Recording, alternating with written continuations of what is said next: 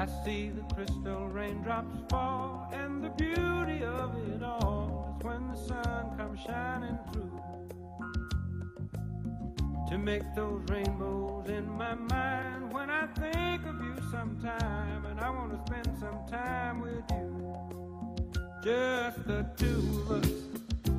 We can make it if we try, just the two. Hey everybody, it's the Boy Howdy podcast. I'm Annie, I'm Bill. And this is the episode for Friday, July. What's this on my Lego calendar? The 29th.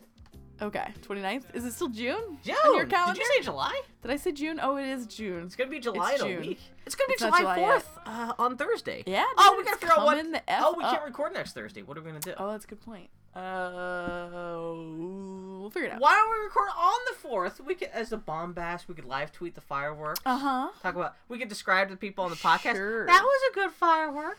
Actually, you know what? I could come and record during the day. Yeah. Yeah. do- oh, because do you I have the day off. Yeah. Oh yeah, but you forgot what you're doing. Yeah.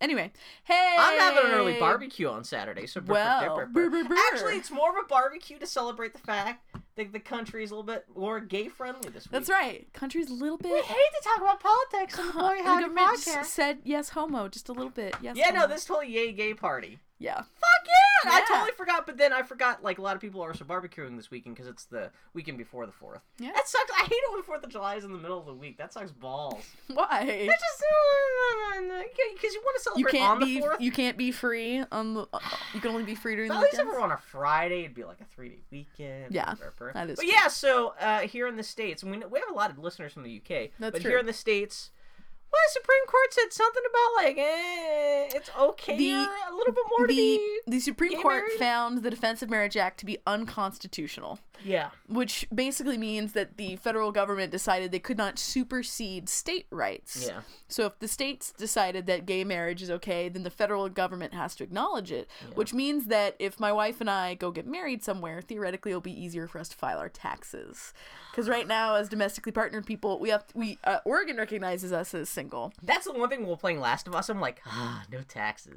what a wonderful world. So Yeah. t- I had to fill out my Oregon taxes as a couple, and then again single to apply to my federal, and then I have to fill out federal as a couple to apply to my Oregon. If you had normal, gay, if you had normal marriage single. rights, though, this wouldn't be an issue. Oh you could no, I just just file jointly, jointly, yeah. both ways instead Jesus of I'd make two fake. Oh, I'm sorry, friends. Move to Europe. Uh, Just for tax purposes. all not my for- problems will be solved. You're right, Bill. I should move to Greece. They Uh, love gays that's there. Problem solved. There What- we what happens in Greece? Are they gay friendly? Have you not heard? Have you not heard what's been going on in Greece? No, I don't It's actually been really terrible. They've been rounding up transsexuals, prostitutes, homosexuals. Yeah, have you not heard about They this? invented gay sex, the gay wrestling. How are they the ones to be getting all hoity-toity about this? well, they're, they're- the ones with the goddamn naked statues Their the economy place. is in this tank, and they Yeah, think that by supposedly, like I, I was reading. A, it's funny that I know about this part, but I don't know about the actual socio political bullshit. But yeah, supposedly, um, um, tourism for whatever reason in the country. Oh, I think it's maybe because of like things like protests in Turkey and stuff like Yeah. that. Uh, the tourism's tanked. And stuff like that. that's so part of the reason why they're kicked. doing all this bullshit is that they're making trying to make the country more um uh friendly to Fuck tourists. wants to go to Greece. Move from Greece. Actually, you know what? My bot, my former boss, is part of the problem. She went to Greece last summer. Really? She said she loved it. It's also cheap there. I'm like, yeah, because they're on the verge of economic collapse. It's like Europe's Mexico. Jesus Christ. wow, am I wrong? Anyway, so yes, Ah! the world became America became slightly less shitty for gays. Also, the other big political thing that, that happened this week was an amazing moment in Texas politics. Yeah. It's all fucked up again, but uh, on Tuesday, uh, uh, uh, Senator Wendy Davis, who's actually the senator for my home district back in Fort Worth, Texas. Oh, really? Okay. Yeah, she filibustered for 12 hours attempting to block an abortion Close ban. to 13, yeah. Yeah, she um they got her. I didn't realize they were trying to shut down all Planned Parenthood bullshit. Oh well, basically what they did was the the there was more to it, but essentially But yeah, oh, that was the gist of it, though. you yeah. you could not ha- have an abortion center unless it had met certain surgical standards, which effectively meant all but like eight. Which is not a bad idea as long as you're being fair Uh-huh. about. I mean, Yeah. you want it's a medical clinic where people are having surgeries. Bill, no, I'm not saying they're right, but I'm just saying in a perfect world, yeah, that makes sense. But this is obviously being used as a tool just to shut Uh-huh. down all those. Yeah. Yeah. Anyway. like their standards are like you, you, you like your patient has has to never have ha- tasted the, the delicious taste of Lucky Charms, otherwise they're exempt from this surgery or something. So like she filibustered for 12 hours, got knocked out on a technicality, yeah. and it I saw that because she wandered off topic, which that must be a She bitch, did not. bitch with an uh, with. She did well, that's not. what she got accused of. Well, yeah, so this is This great. is the least- So it was all parliamentary procedure, really obscure. I watched it because it felt it was in Portland. It was really hard to follow because they were really digging into the obscurities of parliamentary procedure. Oh, yeah, because it was everyone was either trying to dig in or dig them out. And uh, but anyway, great. Another senator named uh, Watson continued filibustering and argued against her dismissal. And but the best part was ten minutes to midnight. At Yeah, midnight, who let the people in? You can go and observe. You there are Oh, because I could, you could like, like I wandered away. I took a poop and I came back and suddenly everyone was there in were the people gallery. there the whole time. Oh, really? dude. Because I could hear that Yeah. distance. I you thought it was, like, couldn't hear it outside. very much because they weren't loud enough. They were so loud at the end there. That the Ah, microphones and then they picked start them up. getting all. Let me finish my story. God damn it, This is what happens when you tell stories by campfire. It's an interactive experience. Uh huh. Yeah. This is kind of like an adventure role Bill. playing What I'm trying to say is that you are two minutes away from my hook being left bedded in your hand. Bill makes for the worst dialogue trees. So, uh, about 10 minutes to midnight, the basically she was filibustering and attempting to get to midnight, at which point um, the issue would be deferred. Yeah. Uh, Because 10 yeah, they had to they had to rule on that that date. Yeah, So- midnight everything turns into a pumpkin. 10 minutes to midnight, a senator from Texas, and I'm blanking on her name now, her father's funeral was that morning, and she still came in and fought this fight. Uh, 10 minutes to midnight, this one female senator stood up and she brought up some other point of parliamentary procedure. Basically said, like, I had called for X. And you cannot call a vote until you until we deal with my call for X. Oh, interesting. And the president said, um, I did not hear you. Your call for X was not acknowledged. We're calling the vote. And she basically was like, Well, I said it, blah, blah, blah. I said it, I said it, I did not hear you. I said it, I did not hear you. And she said, I cannot remember what exactly she said word for word. You missed this? This is like something out of a I movie. was this is when I was pooping. This is like something out of a fucking movie, Bill. She's I can't remember exactly what she said word for word, but um uh essentially she said, "Can you please explain to me how loudly a female senator has to speak to be heard by a male senator?" Wow. Fucking everyone lost their shit. I've never heard a roar like that in my life. It was like something out of a movie. I got goosebumps, and it got so loud Aw. and so riotous That's how I missed this. that they ran down the last ten minutes of the clock just because there was so much I noise. came back the right senators at midnight when like the- when like everyone was like okay they but like when everyone was the like senators okay yeah it's not passed and they were still converse. trying to It was so loud. What was really funny is one of the senators, and again, I'm, I'm missing the context, said something around uh, along lines of, "I couldn't voice my opinion because I was drowned out by the voice of the people." and I'm like, that is the most beautiful, shitty thing I've ever heard anyone well say in my well, entire then they life. wound up holding the vote but it was like three hmm. minutes after midnight Yeah. and they changed the logs online Yeah, well, they try to make also it look like they, changed voted. them on the official logs to say that it had been before midnight. They tried to say it was disrupted by the people, by everyone shouting. It was disrupted, so therefore it still counted, which was bullshit. Because basically they've been pulling out technicality after technicality, to try to shut her down, Yeah. and then tried to ignore all laws when uh, they were trying to. you can't her- have it both ways if It you're gonna try to cheat the system yeah especially with the cameras on I yeah. Like, it's it's like half these Yeah. guys didn't realize like this shit is being broadcast. You can't fudge Yeah. this. You're not like in the fucking. There were two hundred corner. people watching the Oh live my stream I was watching. So anyway, yeah, that got that anti-abortion shit got fucked up. But then Well, it Rick was- it was all originally- governor. Yeah, it was. Uh, it was It was decided that it did not pass, but Monday, yeah, Governor Perry, who is a tremendous douchebag, who has had almost 300 people executed on his watch, yet somehow is they pro, had the pro-life. five hundredth person got executed this week. They said. Yeah. Yeah. So anyway, Oh, uh, because he says Texans value life. That's Yep. his thing. uh, I value life. so anyway, I'm they're Texas. they're, I- they're calling another special Ah. session on Monday, and it's probably gonna get pushed through. So, Texas, y'all. Texas, you know y'all. what, dude? It takes a lot That's of chutzpah. progressive. It takes a lot of Texas. chutzpah to be a liberal Texan because most people just get up and leave. You know the movie and Cloak and am Dagger was filmed incredibly, in Texas? incredibly proud of people who stand up and voice their opinion because it is Yeah. hard to be a dissenting opinion in for in, in Texas. Fort Worth is a more liberal town, as is Austin, but and I love Texas. Texas. I love Texas. Do not get me wrong, but it is a hard place to voice a dissenting opinion. Also, King of the Hill took place in Texas. Trying to keep this entertainment oriented. What video games take place in Texas? None, because everyone did. Did any Red Dead take place in Texas? No, Oh, Okay, where did it take place? I don't. They don't. I think they don't think it actually identified the territory that it took place in. Uh, did you see Grumpy Turtle, friend of the podcast? Grumpy Turtle's trying to get you to play Red Dead multiplayer next week. Since oh, you're gonna have the whole week off next week. Not the whole week. I. a Uh, decent chunk of it. I'm gonna have Wednesday, Thursday, and Friday off. So you bought the World of Warcraft for thirty bucks, right? no. All of it? No. Miss, come on, you can be a panda. no. Oh, gonna, It's I'm still an gift it for you. eight-year-old bullshit RPG, online RPG. No, but anyways, yeah, Texas. Ugh. But at least the rest of the country, federally, federally, that's a big damn deal. That's That's, a big not deal. nothing. Well, I mean, this is crazy. I'm pretty. I mean, it obviously just happened, and who knows? But uh, my wife and I have not gotten married in any states where it's legal, even though Washington is not very far away. Just because, why? Why bother? It's symbolic. I've already married my wife. She's my wife. I don't care. Um, we were gonna have we were gonna get married when Oregon has gay marriage because then there'd be something to celebrate beyond just our love. Yeah. Um, but now there are the government will le- maybe it sounds like legally acknowledge our that wedding. Fuck it, why not? I want fucking legal rights, of course. That's why I got domestically partnered here in Oregon. It's all about them rights, baby. I kind of want to be able to, you know, take care of her when she's in the hospital. And maybe if I croak, she gets my stuff. You know, these are just the tiny little things that I maybe want to have. So, yeah, why not? Okay. I agree. Concurred. Hey, Bill, what'd you do this week? What I do? What the hell? What did you do? I have a whole big list of stuff. What did you do? Oh, t- wait. Uh, then Annie opens her mouth to talk. What did you do? What were you gonna say, Bill? Now I have to know. Oh, two weeks ago, I went to uh, friend of the podcast, uh, Cannon Heart. He invited me to the pirate night at the Space Room. Mm-hmm. That was cool. Uh, there's a group called PDX Yar Yeah. that does pirate stuff, and they get together and they converse.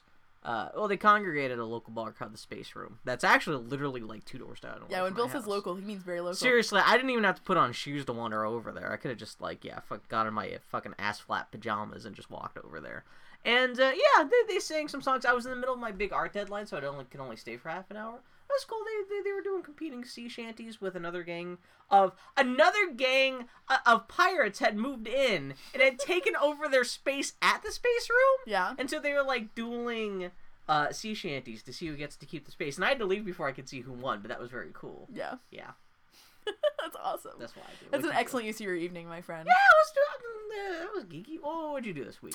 Oh God, what did I do this week? Really, mostly what I did was play Last of Us since we last spoke. Yeah, no, I, mo- most well, we skipped last week because Annie was doing work and stuff like that. Yeah. Which it, it was. It, mu- it works out because all we would have had him talk about was like, oh, I'm halfway through with Last of Us, and then we wouldn't be able to talk about us pl- be playing Last of Us because we would have spoiled each other, and yeah, yeah. So the one thing I did last week was, um, uh, along with my friend Carla, we went to go see the Mummy exhibit that's at. Oh, uh, yeah. the OMSI, the Oregon Wait, Museum how of did I Science not and hear about mummies in town?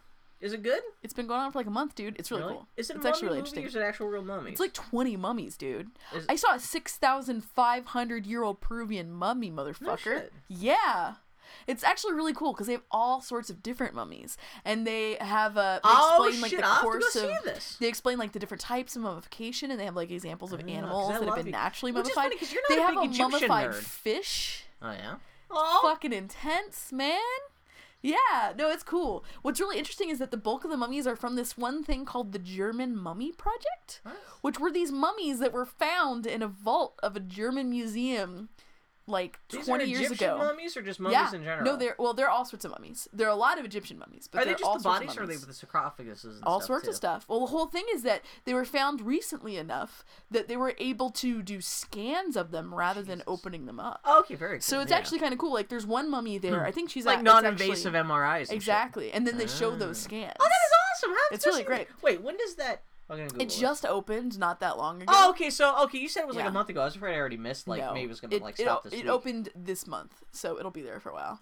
It's like twenty bucks. It ain't cheap, Eh. but it's a lot of cool mummies. Actually, my favorite mummy there were actually these two um mummies, of the world. That's what it's called. these two mummies that had Oh, naturally yeah. mummified in these catacombs in or excuse me in these the family crypts of this German castle. Yeah. And what was really cool is that the the, they, the mummies were only like 500 years old. They were so what's interesting is that since they were in a crypt of this castle that is still occupied by their descendants, um, and they're Christians. When they sh- they allowed these the family allowed the mummies to be shown, but they required that a cotton thing be draped, like a little cloth, be draped they're over their genitals.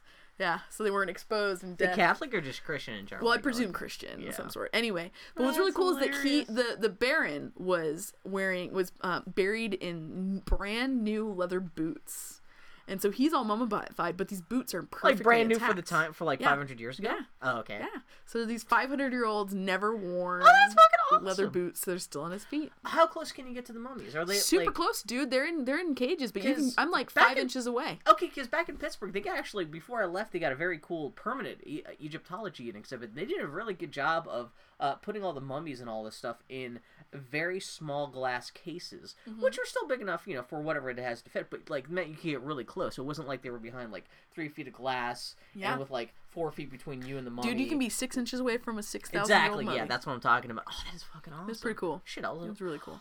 fuck. Do they allow cameras? No, Oh, no cameras. okay. That sucked. That sucked. Because I'm in the I, like I'm in the market to try to get like a new iPhone Touch or something like that. And part of the appeal is like, oh, I finally get a decent camera. Dude, it's a terrible I'm camera. not about to say, but It is the worst I have something I camera. could whip out on Instagram in a It heartbeat. Let's put that way. camera, Bill. It's I better than what I touch. got. No, it is not. I have seen photos taken by your camera. It is My better butt. than the touch. They're all like, oh man, I could go down and take photos. Bill, of the it is a terrible camera. Uh, is there a book? That is- was literally oh, the here's logic other I thing. had Is there a book my about the mummies there? There was like a souvenir book. Yes, Yes, I gotta go. I love that shit. There was. when they had the Japanese uh, floating world exhibit here in Portland like a year and a half ago. I mean, the exhibit itself was great, but I love getting the catalog at the end as like a, a souvenir. I fucking love that shit. So, is there a mummy too? Because I know it's an OMSI, and sometimes OMSI has like the big IMAX movies. There's not an IMAX mummy no, movie. it's just Oh, just the exhibit. Just an exhibit. Let's go. It's pretty. You would. It'd be right up your alley, Bill. The one thing that was hilarious Mummies. about it was that you know these these goddamn museum exhibitions. They're big money making enterprises. There's all this razzle dazzle associated with it, and in all the copy, they kept referring to people who research mummies as mummyologists TM. Oh my god. Swear to Christ. Oh, it sounds like a crummy business, like they're like little brand of this Yeah. exhibit of what they're. well, totally. I you mean, can't just call every them archaeologists. no mummiologist, Bill. Jesus Christ. Mummiologist. Oh, speaking of mummyologists did you see me tweet about this online? I did. This is a GameStop receipt I found from 2008. It was in my wallet because I had to clear out my wallet because I got new uh, uh, credit cards this week. But uh, yeah, I deposit. This is when I put down uh, deposits for uh, pre-orders for Burnout Paradise, Mario Kart, Metal Gear Solid 4, I guess. Mm-hmm. Just funny because I bought that. I never played it. I, I, I think I lent it to you and Joshin. That was it. Um, Fallout 3 and Brutal Legend. Wow. Yeah, all in one receipt. Fucking A. You know, when I pre-ordered Brutal Legend, I also stuck the receipt in my uh, wallet. And when I went to go pick up my copy, they had lost my record. Oh, really? And it's only because I hadn't cleaned out my wallet for three years Oh, and I had that receipt yeah. in there that I was like, you motherfuckers, Yeah, because look. that was a tortured history of, of Yeah. that game actually coming out. So Yeah. yeah, this is March first, two thousand eight. I I bought that. That's pretty funny, Bill. That's a long time ago. It's only oh, it's only five. That's only five years ago. Man, 2008. That's a long time ago. Fallout Three. If I'd known, man, only I could go back in time. and be like, oh, there's awesome. You get to play in Pittsburgh. It's another post-apocalyptic game There you go. where I could play in Pittsburgh with Fallout. there you 3. go, my friend. It's a new hot thing. Hey, We're showing Bill. devastated Pittsburgh. Bill, what'd you do this week? What else I do? I watched Hannibal. Hannibal. Do why Hannibal? I just I'd been behind Hannibal like three episodes behind because I was so busy watching the last or playing The Last of Us. Yeah. So yeah, my wife and I caught up last night. A friend pointed out Spoilers that, for Hannibal fin- uh, season finale. uh, a, fr- a friend pointed out that uh, friend of the podcast, Kate Craig, pointed out that she felt that Hannibal really was the spiritual successor to the X Files. And when she pointed that out, I totally feel it. There's something about the tone of the show and the way. Well, even there's even the credits where like it'll, sh- it'll show know which new city you're at, and it'll have a little type thing at the bottom, like Baltimore, Maryland. Yeah. and it types out even then. but there's something about the tone and the way the Did- characters did Bryan speak. Fuller ever write for the X Files? No. Okay. No. But uh, About yeah. how you're trying to slash fic the two main characters all Oh, the well, time. of course. Yeah. Uh, but yeah, no, it's uh, just it, was good shit, man. Carolyn Maybe- Vernon needs to win some sort of fucking award. she was fucking amazing. As was Gillian Anderson. They ain't got no statues. What did she do? Oh, that's right. She, she breaks down because she finds out. Why does she get sad? Because she gets really she fucking sad? sad. Bill, because she's been emotionally involved with Will Graham the whole time. Oh no, sorry. Because Will Graham Oh, that's right. Oh, he gets accused of the murder. Hey everybody, Bill is a sociopath, by the way. and, and also No, has I face couldn't remember what the plot of that Uh-huh, episode yeah, was. uh-huh. Yeah. Oh, shit. That is, I'm just saying, I'm glad Arrested Development took the streets to put a name to this facial Hannibal blindness that also did, dude. Wait, really? They had an episode. You know the creepy lady with the Oh, skin that's right. falling Is off. that, wait, is that a real thing? Facial blindness? It, it, what yes. if it's not facial blindness and I just don't care about it? if you're just an asshole? I yeah, don't care. that's kind of what I think every time I hear about it. It's like when you're racist and you can't tell black people apart. It's not like you got facial blindness. You're just an asshole. Um, Wait, what else do you do, Bill? Was so weird when he didn't have a face in that episode. That was But pretty yeah, cool. so what happened in Hannibal is uh, Man, the way they did the Shrike, the stag, the stag man, that was fucked. was that actually gross. Hannibal in, in No, makeup? it was not. But this is fucking great. The It was really thing? great. Yeah. Yeah. Oh, and So then like good. So the Wendigo shoots the guy and the stuff happens. Oh yeah, and the, she does cry in, yeah. in the thing. Yeah, she does. She cries bad, man. She cries bad. I was gets- watching that Well, episode. Carolyn Dhavernas gives really good mad. yeah. Like she gives good mad. She's done that the whole Someone show. with such small eyes, you wouldn't think she'd be so good at crying. I hate you so much. She Jesus does- Christ, I don't, she doesn't have like a normally tiny eyes. She just has eyes that's just a step backwards from what they should be. Yeah. I'm just saying. You're just upset with me because you know it's right. Not that I'm gloating, Yes, Bill. but it's like once you kind of look at it, you're like, yeah, she does have kind of slightly straight. I will. I will give you this one, Bill. Yeah. I will give you this one. Foley pulled up the website and she saw your graphic of Michelle Rodriguez and Godzilla, and she was like, "God damn it, he's right." yeah. She's got I'll Godzilla eyes. So Foley agrees with that one, but I'm disagreeing with the tiny eyeball thing. So X Files knows about Hannibal. yes.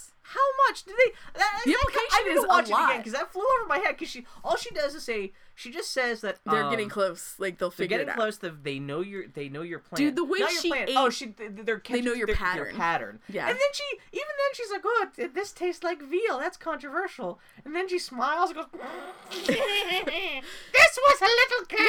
And Bill, they they they she spells out that that Hannibal was complicit in the the killing the uh the uh not client the patient who attacked her. yeah.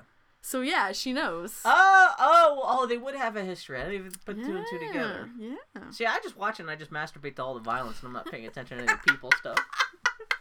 but with my facial blindness, it's hard for me to tell who's killing who, and I just get off on the You don't blood. even know who you're masturbating to anymore. Exactly. Good job, Bill. But Good yeah, job. no, I'm glad that's coming back for another season. I don't know what the fuck they're gonna do next season. So, well, that's the other thing is, man, if you don't care about Hannibal, I'm sorry for you boring your ass off, but you know, what you should be watching Oh, Hannibal. It's also, time. in the most But- recent episode, they completed the. Uh, I realized the other X Files analogy too is that the show has lone gunmen, because they've got the three forensic techs, Oh, that's true too. That's a Yep. good point. Yeah. one of whom has a Um, crush on one of the protagonists. so does go. Will. So Will knows about. At least he knows Hannibal's fucked up. Are you kidding me, Bill? Did you actually watch this television show? But he does. Is she said! Does Gillian Anderson know? Does Will know? It's been a long week. Ever since Microsoft reversed their Xbox One shit, You barely can understand else, anything. my bandwidth got shut down. There you go. Uh, no, but like, so he does. I, I mean, obviously, he doesn't Yes, realize Bill. that like the dude's a cannibal and stuff like that. But at least there's a flash of a moment where he understands what's going on with with Hannibal. well, yes. But not a, so- he figured well, the Will's so fucked flash. up. They could easily walk that back by saying he had amnesia, or he fell down, or forgot about it, or something like that. But I'm just saying that, like, if, if he wakes up in the first uh, episode of the next season, he wakes up and goes, oh, Bill, he said for the first time I have a moment of clarity, Bill, Yeah, what was that clarity? that he figured out that Hannibal was the copycat killer. Bill, did you watch this? Oh, is that what he said? He only thinks he's the cow copycat killer. Yes. Well, who's the real killer? Bill, No, well, who does he think? We know Bill, he's the original killer. all along, Oh God, I need to read the book. this is a TV show about people who investigate serial killers. And along the way, Hannibal Lecter has been killing people and pretending it was those serial killers, i.e., being a copycat. Oh no, so the original idea is the original killer is the dude is is is the Veal's dad, right? I don't even, you need to watch the Ugh. man. we- I should write the Hannibal episode, guys. Why, why do I do this podcast with you? should be doing- Why? When the DVD comes out, we need to do episode specific commentaries and send them One to of these Bryan Fuller. episodes, Bill, it's just gonna be I'm gonna take this USB cable and I'm just gonna strangle you with it. And it's just gonna be dead oh, silence. Oh, God. As I just sit there and go, ah. I need also. Well, I also missed the first couple episodes. It Oh. was funny. Right before the last episode aired, I went upstairs. My housemates had just started watching the pilot episode because they decided, well, Yeah. let's get into this. It- they hated it. Oh, but yeah. I, because I had missed the I first can three give- I'll episodes, give anybody that that. was the first time I had seen the pilot. Yeah. Which is funny because the whole last episode of the season is total mirror of the pilot. Yeah. And I'm glad I'd seen that because like the whole like confrontation in the dude's kitchen and all this stuff, I would have been Yeah. Like, what the hell's going on? Like, what's This show is really good at layering that shit in. Um, yeah, it was really just a novel for television, essentially. it's really good. And did you see who they're trying to uh, cast as uh, Hannibal's uh, uncle next season? No. David Bowie. I don't know if David Bowie's supposed to be evil or what. Yeah! Oh man, David Bowie is Mads Mikkelsen's uncle. I'd yeah! see that. Oh, that's the other thing I did this week. Uh, I saw the Danish Affair movie with Mads Mikkelsen Oh, on Netflix. royal affair. Yeah. Yeah, I started to watch like 30 minutes of that, and then Oh, I got yeah, distracted Mark, with 'cause you something don't kill people.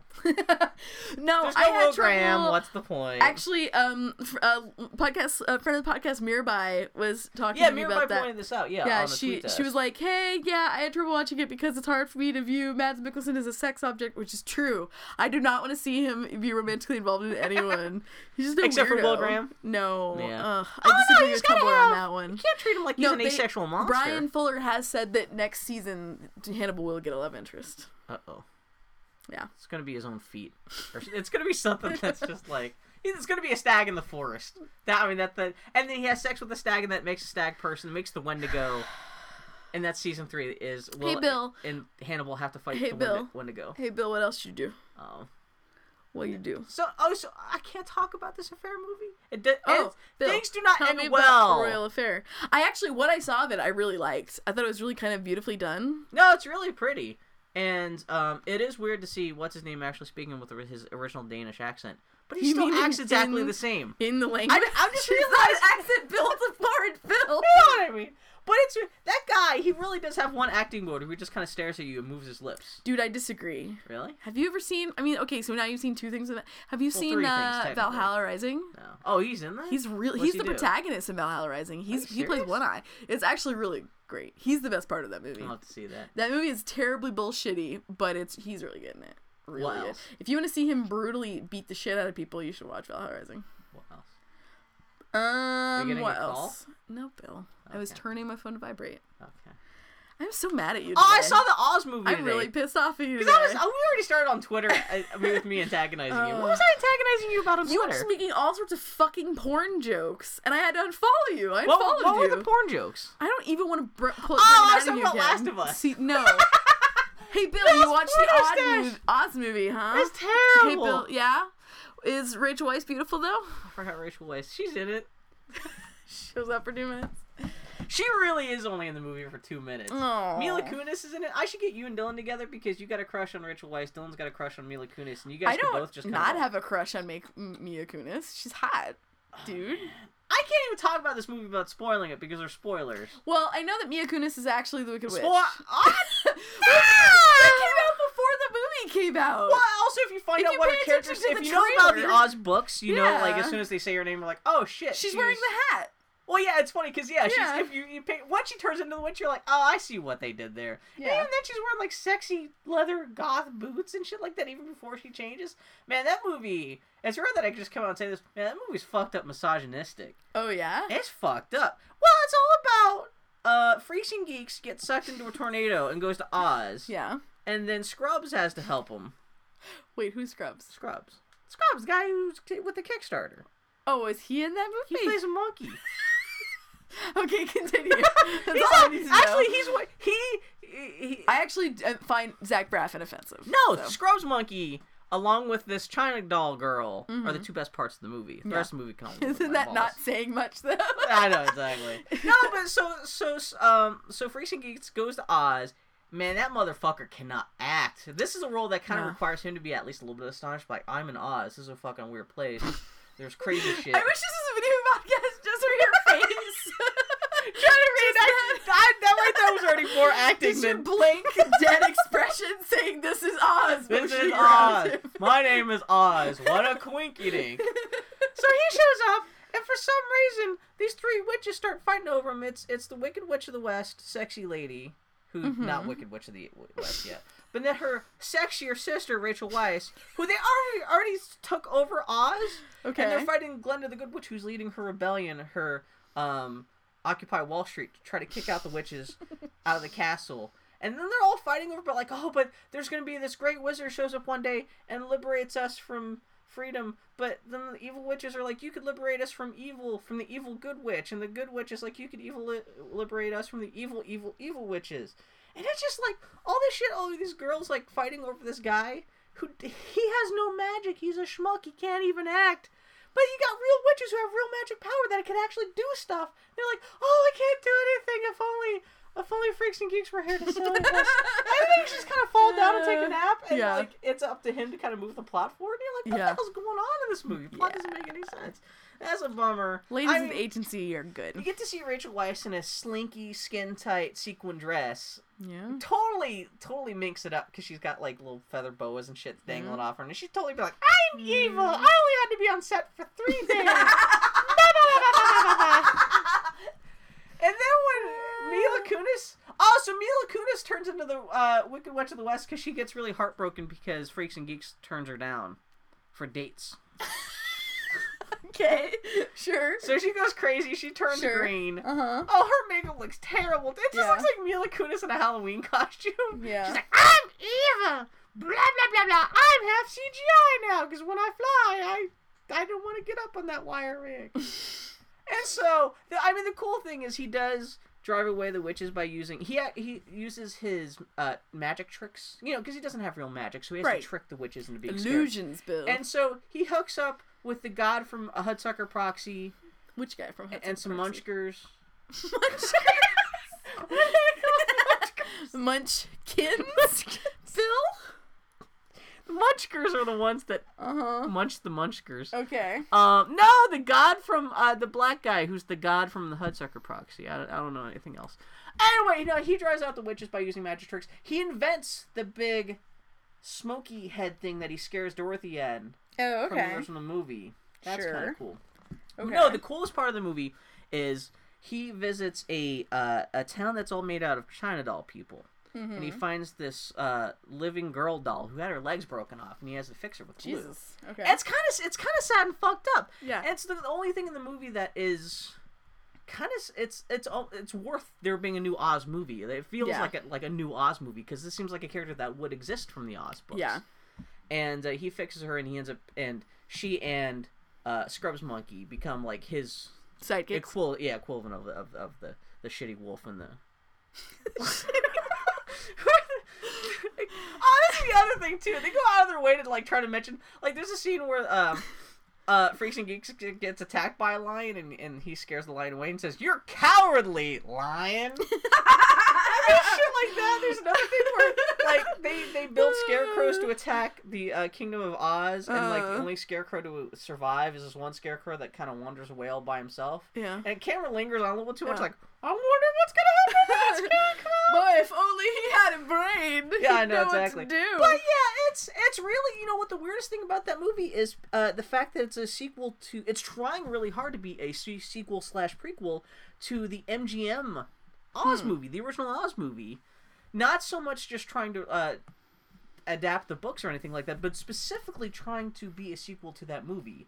Without they, it's Disney. It's a different studio making the movie, so Right. they can't quite like like the witch isn't necessarily green in the books, but they made her green in this because that's what she wasn't. That's what everyone knows her from the original movie. But she has to be a slightly different shade of green and a slightly different design. Yeah. like the Munchkins are are are.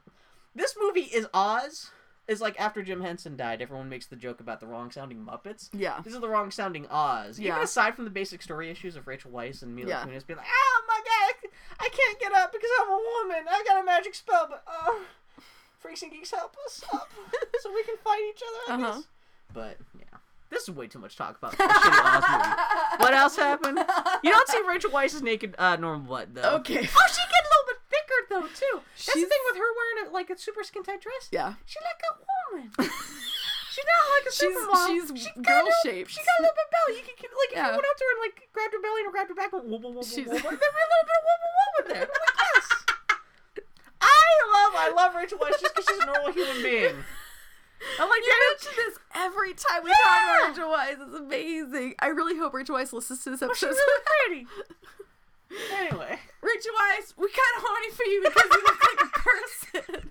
You're very attainable. I want to lick your cellulite.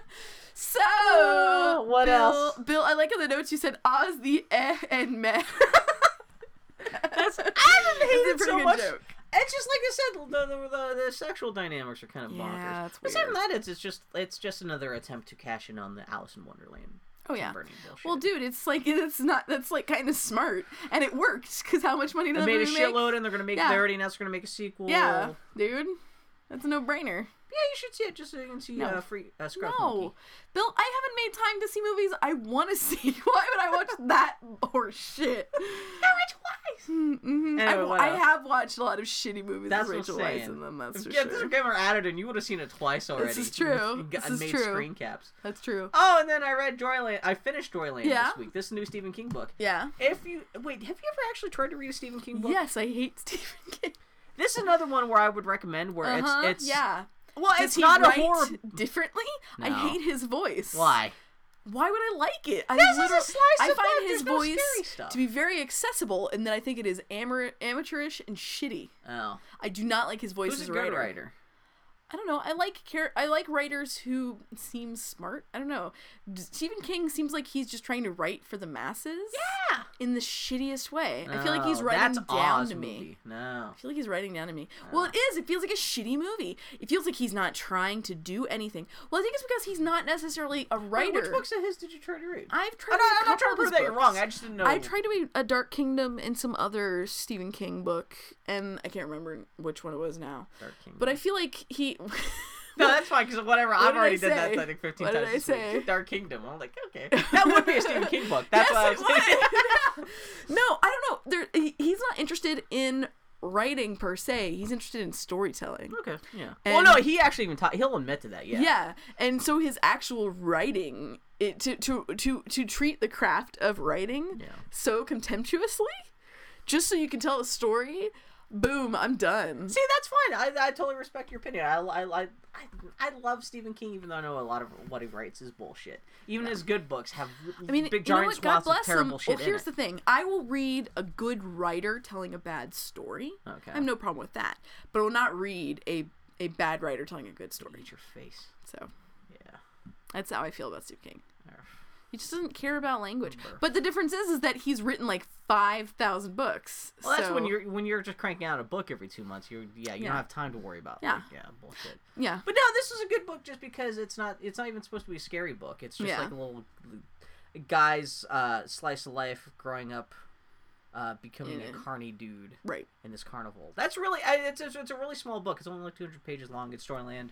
Um, nothing scary really happens. But there's some psychic, magic little kid bullshit. But aside from that, it's okay.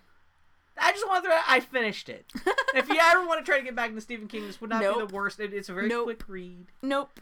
It- doesn't turn into the Dark Tower where you're not tra- traveling to other Tower. dimensions and shit like that. It's not like the Dark Kingdom either, where it's Magic Kingdom ruled by Rachel Weisz and a flood butt. I friend who worked at both. He, he he's a theater tech, and so during off seasons he'll get he, he's worked at both Office Max and Office Depot enough times that he can't remember which is which he's working at at any time. Oh, no. So he'll just refer to it as Office Kingdom, like to customers, like "Welcome to Office Kingdom." That was a good NBC miniseries. Too bad no Bill, one what's the watched name it. of my fantasy Office AU fan fiction? Office Kingdom. Yeah. Mm-hmm. No, no, no, no, no, no. It's Pam's a mashup dark- of Office and Animal Kingdom. The Animal cast- Kingdom? Have you never seen Animal Kingdom? Which one was that? It was a really good Australian crime film. It came out a couple of years ago. It had Butch Conan O'Brien in it. I can't believe. No, Animal Kingdom. Is that the one we watched together when it had the lady matriarch? Yeah, Yeah. yeah, that was Animal Oh Kingdom. yeah, we did watch that together. I don't know if we watched it Oh, together. I can't believe that's no. We did because I remember you and I like laughing about it while watching because it was such a ridiculous movie. I did not laugh at I like it. you're like, oh, you didn't see this some super obscure Australian crime paper No, movie? it was a really acclaimed Australian No, it crime got- movie. no, it little- got Oscars and Yeah, stuff, but, it got like- Oscars. But got like Australian. Got Oscars. Sorry, Sean Beck- Baker. Oscars. They got Oscars That's for my that terrible, gasoline. That's my terrible, terrible, terrible Australian accent. Low. Hey, so Oh, and then one more thing before we wrapped up. I finished Mad. Or I didn't finish Mad Men. Mad Men finished on me, all over my face. Did you hear Why everyone flipping out about Mad? Men? I Don watched, Draper I lost watched his his shit? Hershey thing. It was pretty great. Yeah. It was pretty Uh, yeah, no. Uh, Don Draper uh, ended its sixth and next to last season. Whenever it comes back next year, it will be its last season. Yeah, with Don Draper losing his shit, trying to pitch to Hershey, saying, "Hey, you should hire us." because I love Hershey so much. I'm going to have an emotional breakdown Yep. in front of you Hershey people about how Horace gave me chocolate. Yep. It was the only sweet thing in my life. Yep. And then he got well after that episode or uh, episode in the pitch room, he gets fired, and so he ends the episode being fired, and his wife leaves him and all kinds of stuff. Yeah. You better not fuck up with Hershey's in the advertising kingdom. So that was Mad Men. I did like down. that. That what's his butt used the phrase "shit the bed." Yeah, I love the phrase "shit Oh, that bed." actor is great too. I love Mad. I I think if you watched Mad Men, you would at least like that character guy. Uh huh. Yeah. But yeah. But I Oh, do no, watching oh, the Mad Men, so I would have killed myself. Uh, speaking of uh, uh, gender stuff, Peggy, Mm-hmm. Yeah. President Bartlet's daughter, Yeah. she because she takes Don Draper's place, but she becomes Oh, the head of nice. That's agency. awesome. That's right. Yeah. That's right. So there's a little bit of celebrate there. So speaking of TV, I'm way behind on Adventure Time because I watch it on iTunes, and iTunes only catch up, shows it yeah. every other couple of weeks. But they had another. Have you hit? I keep forgetting you're Still- so behind on Adventure Time. Have you hit any of the Graybles episodes? No, Fucking Graybles I are the heard best. people complaining about this Grayble Oh episode. no! I, it was my it was my favorite episode of Adventure Time of all time. Yeah. It actually was. What I think happened? it shot to the top of my Adventure Time Was list. there more puppy babies? It was really good. No, it just so ape shit balls to the wall weird. The Grayble episodes So good. just they just haven't uh they just tell whatever little baby stories. They They're want, like a bunch of little short stories that are all connected by a theme, and you have to guess what the theme is. Oh really? Okay, Yeah. that's kind of cool. Graybles. It's so good. I can't. I cannot describe I to- to you without sounding like a catch crazy up person. on Adventure Time and Gravity Falls. I still need to watch Gravity Falls. Yeah, have you started? No. I mean, everyone speaks so highly of it, but I just can't bring myself to pay for it, and I don't pirate anything. Bill is losing his shit. I don't. No, no, no, anything. no, no, no. I paid for the first season of Gravity Falls on iTunes, and then they cut the season in half, and it's still Oh, airing I the first that season. bullshit. And so I'm like, maybe I might go looking for it in some internet dumpsters. Because I'm fine. I'm fine if they had said from the outset, like you're only getting the first half Yeah, of the season. sure. Yeah, And then cutting me off and saying, No, no, that's we're gonna like. that's shitty. This made me want to sail the seas a little bit in terms of like, I'll get the rest of that season. I can understand that. I mean, if they could put it on DVD or something with extras, I'll buy it. And, uh, like, I'm not advocating torrents or pirates, so I'm just saying. oh, that's the other thing. Like, Dylan was over here, Yeah. and she was. Uh, we, I, I was working, but she was hanging out. and She was like, "I'm bored. I want to play a game."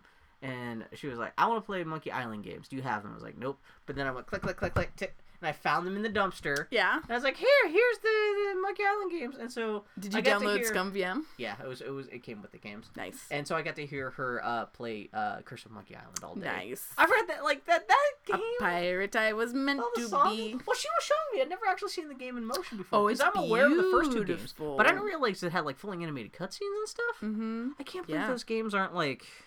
You can't like. Can you get those on Steam already? Nope. That's fucking Well, you can get crazy. the first two. Well, I was trying to find them on Mac. Yeah. That's I don't know if they're on the Mac. well, that's how I'd resort to the dumpster bullshit. oh, do you have any interest in buying a, a Ouya? no.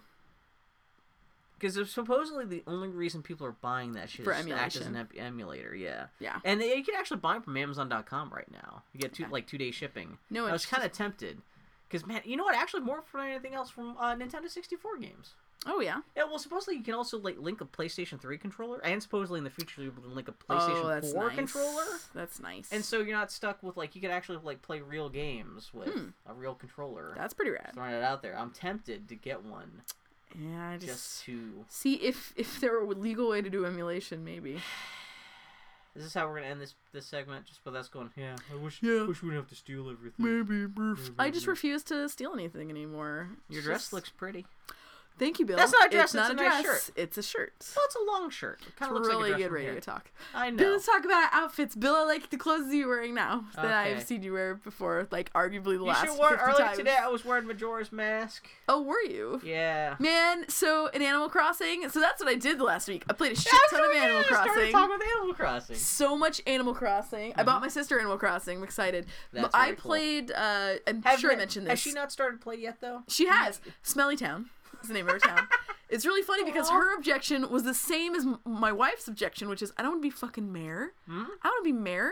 Can you reject being mayor? No. Whoever is the first person to start playing is mayor. That should be the like the fir- that should be the warning label on the instruction booklet. you is- cannot transfer mayorship. Yeah, if you buy this game and you're like you're gonna Yeah. share this game with your kids, make sure that you're the mayor and like Yeah. if, and ask your kids if they want. Whoever is the first person Oh, is the mayor. Yeah, because and you so, let Foley be the first person to play your Yeah, copy, because I so didn't she know. became mayor. Yeah, and she we had had to destroy our town so that so that I could be mayor. It's you- bullshit. whatever you did though, your town looks awesome because I just visited you a couple I days ago. I love my town. My You got, town like, is great. fruit farms and shit. It's, I dude, that's it's like all I've Valencia, done. California. Every time I got a fruit from a foreign land, I Oh just my took it God. and I planted it, and then whenever when it bore fruit, I then planted that.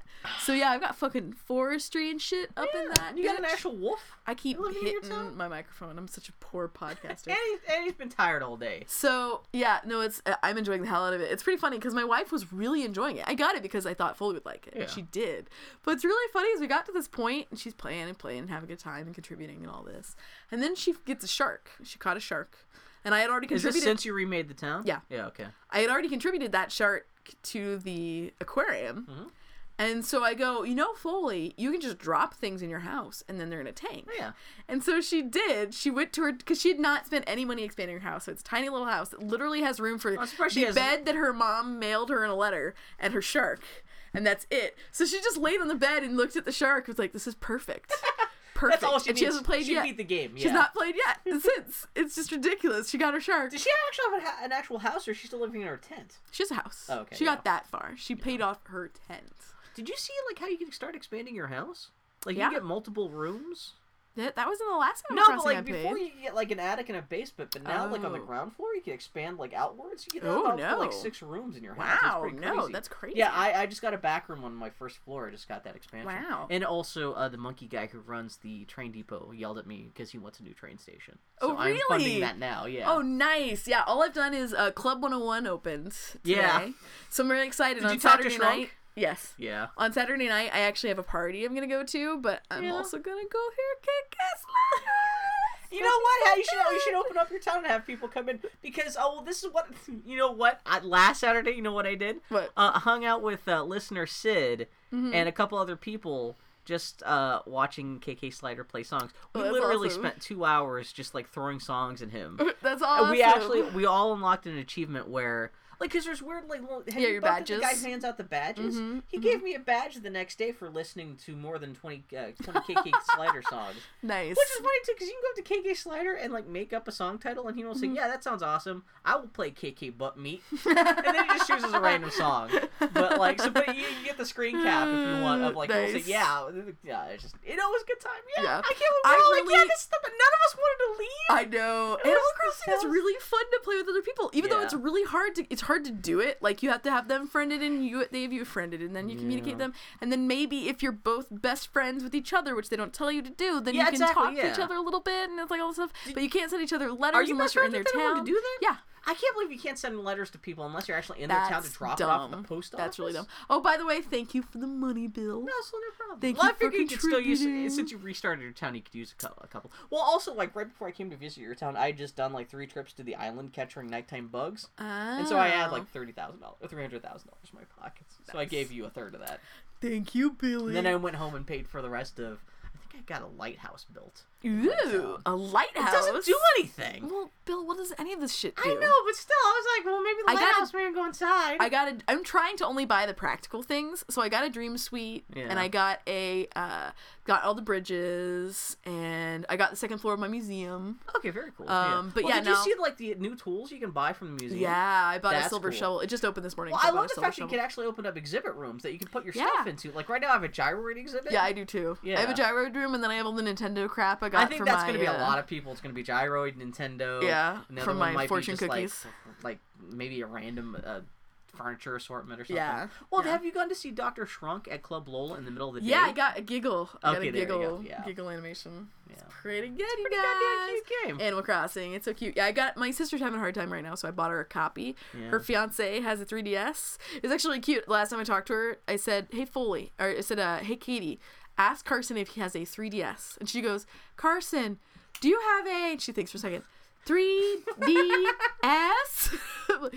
Yeah. Okay. All right. Well, at least now they can play together too. Well, what's really cute is I tell Katie, I'm like, hey, you remember that game Animal Crossing? And she goes, oh yeah, we were obsessed with it. It's dumb and you don't actually do anything.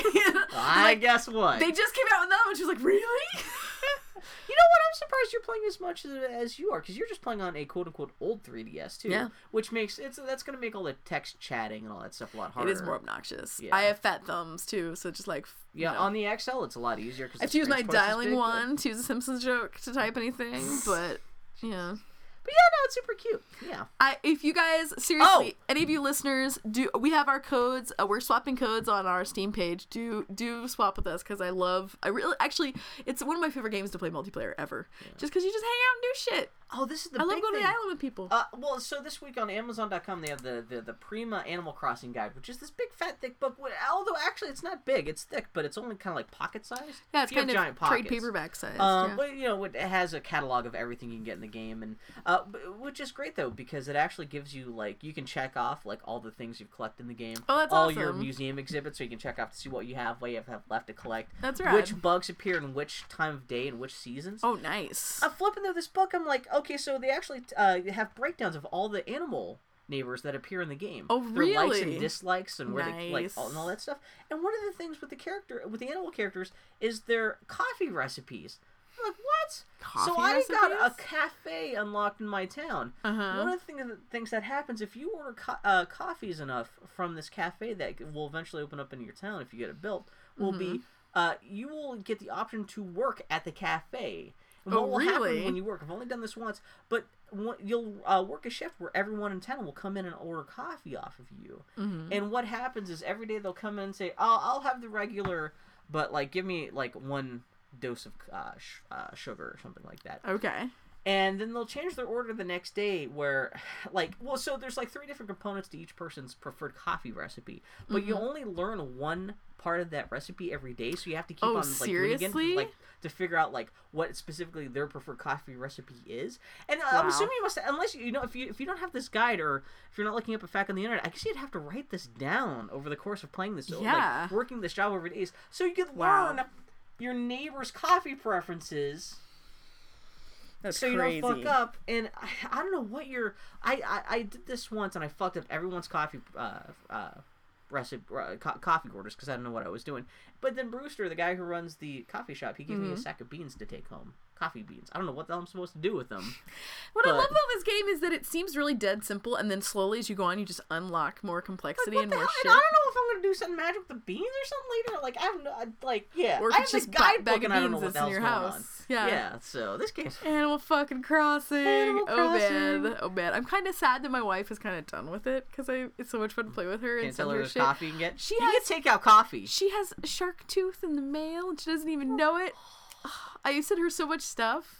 I, I sent her little outfits. I gave her like the band aid and the facial scar because I knew she'd like that, and like a little puffy vest. You'll have to fake a night out of, out of the house one night, so she'll be like, There we with- go. and she'll have nothing else to do except at home except There we go. Annie? Problem solved. Annie in Animal Problem Crossing or solved. Man, so friend of the podcast, Jason, uh, gave me a uniform shirt that I'm obsessed with because I Oh, wish I had it in real life. It's so good. Man, so Carla. uniform shirt? It's just like a, it's like an, a drab olive thing with like big brass buttons. It's yeah, great. I think Carla was with me watching uh, KK Slider too. Anyway, I'm sorry. Anyway, Carla was so funny because Carla managed to make her Animal Crossing character look exactly like her in real life. It's amazing. Did you see her flag So as Freddie. Mercury too? Yeah, it's pretty great. Oh, I Carla. love everybody. She's- It's fucking. Animal Crossing is just a thing of love that, and you can't help but love everyone who plays it with you. It's Yeah. amazing. I've And never it's- played another and game it's like a really it. great anecdote to playing uh, Last of Us. It's kind of nice to jump back and forth between like. Speaking uh, of friends, we're gonna take a little break and talk about some Geek Week in review, and then we're gonna have our Last of Us spoiler talk. bum bum bum. We'll be back. Upstage, lads! This is my only number. Now take Sir Francis Drake. The Spanish all despise him. But to the British, he's a hero and they idolize him. It's how you look at Buccaneers that makes them bad or good. And I see us as members of a noble brotherhood. Hey, ho, ho. Oh, I love it! Tis poetry in motion. Okay, it was funny. Uh, during break, I just came back and realized I just got an email, confirmation email from Double or from Kickstarter saying that uh, my payment to the Double Fine, was it Massive Chalice Kickstarter, just went through. So Mm-hmm. How I guess their shit they is. They I think it was a million and a half. point- Yeah. Good on them. Good on So wait, them. did you fund it after you, you contributed after all? I did in the last five minutes. I'm like, I got you it. wanna- It's it's double Did you fine. just like kick in like five bucks? no, I contributed fifty. Oh, enough to get oh 50. Oh, so you get like that's exactly what I got. I didn't see any of the stretch goals, so I don't know what that exactly gets you. I know in the uh, before it was Uh, like a digital copy of the game. I did it because it, you get access to the soundtrack in the documentary that Okay, Two Player is. Productions is, Yeah, doing, that's what and they do such good work. Um, I had to get in on that. yeah, so All right, hopefully we'll get that sometime next year. It's time for the Geek Week in review. Yes. Top of the list, one of uh, ar- one of archaeology's greatest mysteries has been solved. The recipe for Roman concrete has been discovered. Cumin. Yeah. So Roman concrete lasts how long, as evidenced by the fact that Roman roads are still in use, however many thousands of years later. Whereas modern concrete starts to degrade Yeah, after a hundred years, yeah. especially in um, moist Well, environments, so like under well, especially on the Mediterranean, which or- that, yeah, there was a lot of Roman much shit less going on. under the ocean. Yeah. You know, like that shit, or in the water. It just fucking. Well, that's why modern poured concrete bulwarks and stuff like that always end up corroding in less than a couple decades. Exactly. So yeah, meanwhile the Romans have shit their aqueducts that are still standing two thousand years later. Yeah. And now we know why. It's cumin. Yeah, it's cumin. Well, they were like, why does why does all these ancient Romans smell like tacos? why do they taste like taco flavored kisses? I was waiting for that. I was counting down. It's taco time. All right. No, so you did. Well, did you see what the actual recipe was? It was like No. heats. Well, specifically with the ocean stuff, it was. Uh, I think it was like there. It was a proportion of lye that they mixed into the stuff that reacted with seawater. Yeah. That quick cured the cement and made it super rigid. Mm-hmm. And yeah, so. But It's that's crazy, That, that's really yeah. interesting. They said this this uh, this discovery of how. Supposedly they haven't figured out everything about Roman concrete, but this is a big step towards understanding like why Yeah. it worked the way it did. Yeah. That's why it only took us two thousand years to figure that shit out. Well, what's so interesting is that you know you can't help but feel like modern society is so advanced. We have all this technology and all this bullshit, and there's still some ways that ancient humans are beating our asses. Yeah, they're still trying to figure out why everyone pooped together in giant holes in the ground. That's still kind of weird. It's a mystery. Even America never. After a while, they were like, you know what? Let's get individual outhouses. Let's have individual holes. How yeah, we don't need to. I don't even need to be shitting in front of my like my mayor. Uh, Oh god, that should be the, the for the next Animal Crossing. Rome. Well, have you seen Resetti's toilet? Have you seen that Tumblr? what? So there. Oh no. In Animal Crossing, there was a character called Resetti that was this mole that would pop on the ground and yell at you whenever you uh, you you, closed your game. Yeah, well, the first time you close the game without saving, he pops up. Oh, I could because I had to do that because someone wandered to my town and started chopping down the, the, the trees on my island. Yeah. So in the old Animal Crossing games, he would shout, cu- pop up and shout at you for a long time to discourage you from closing the game without saving.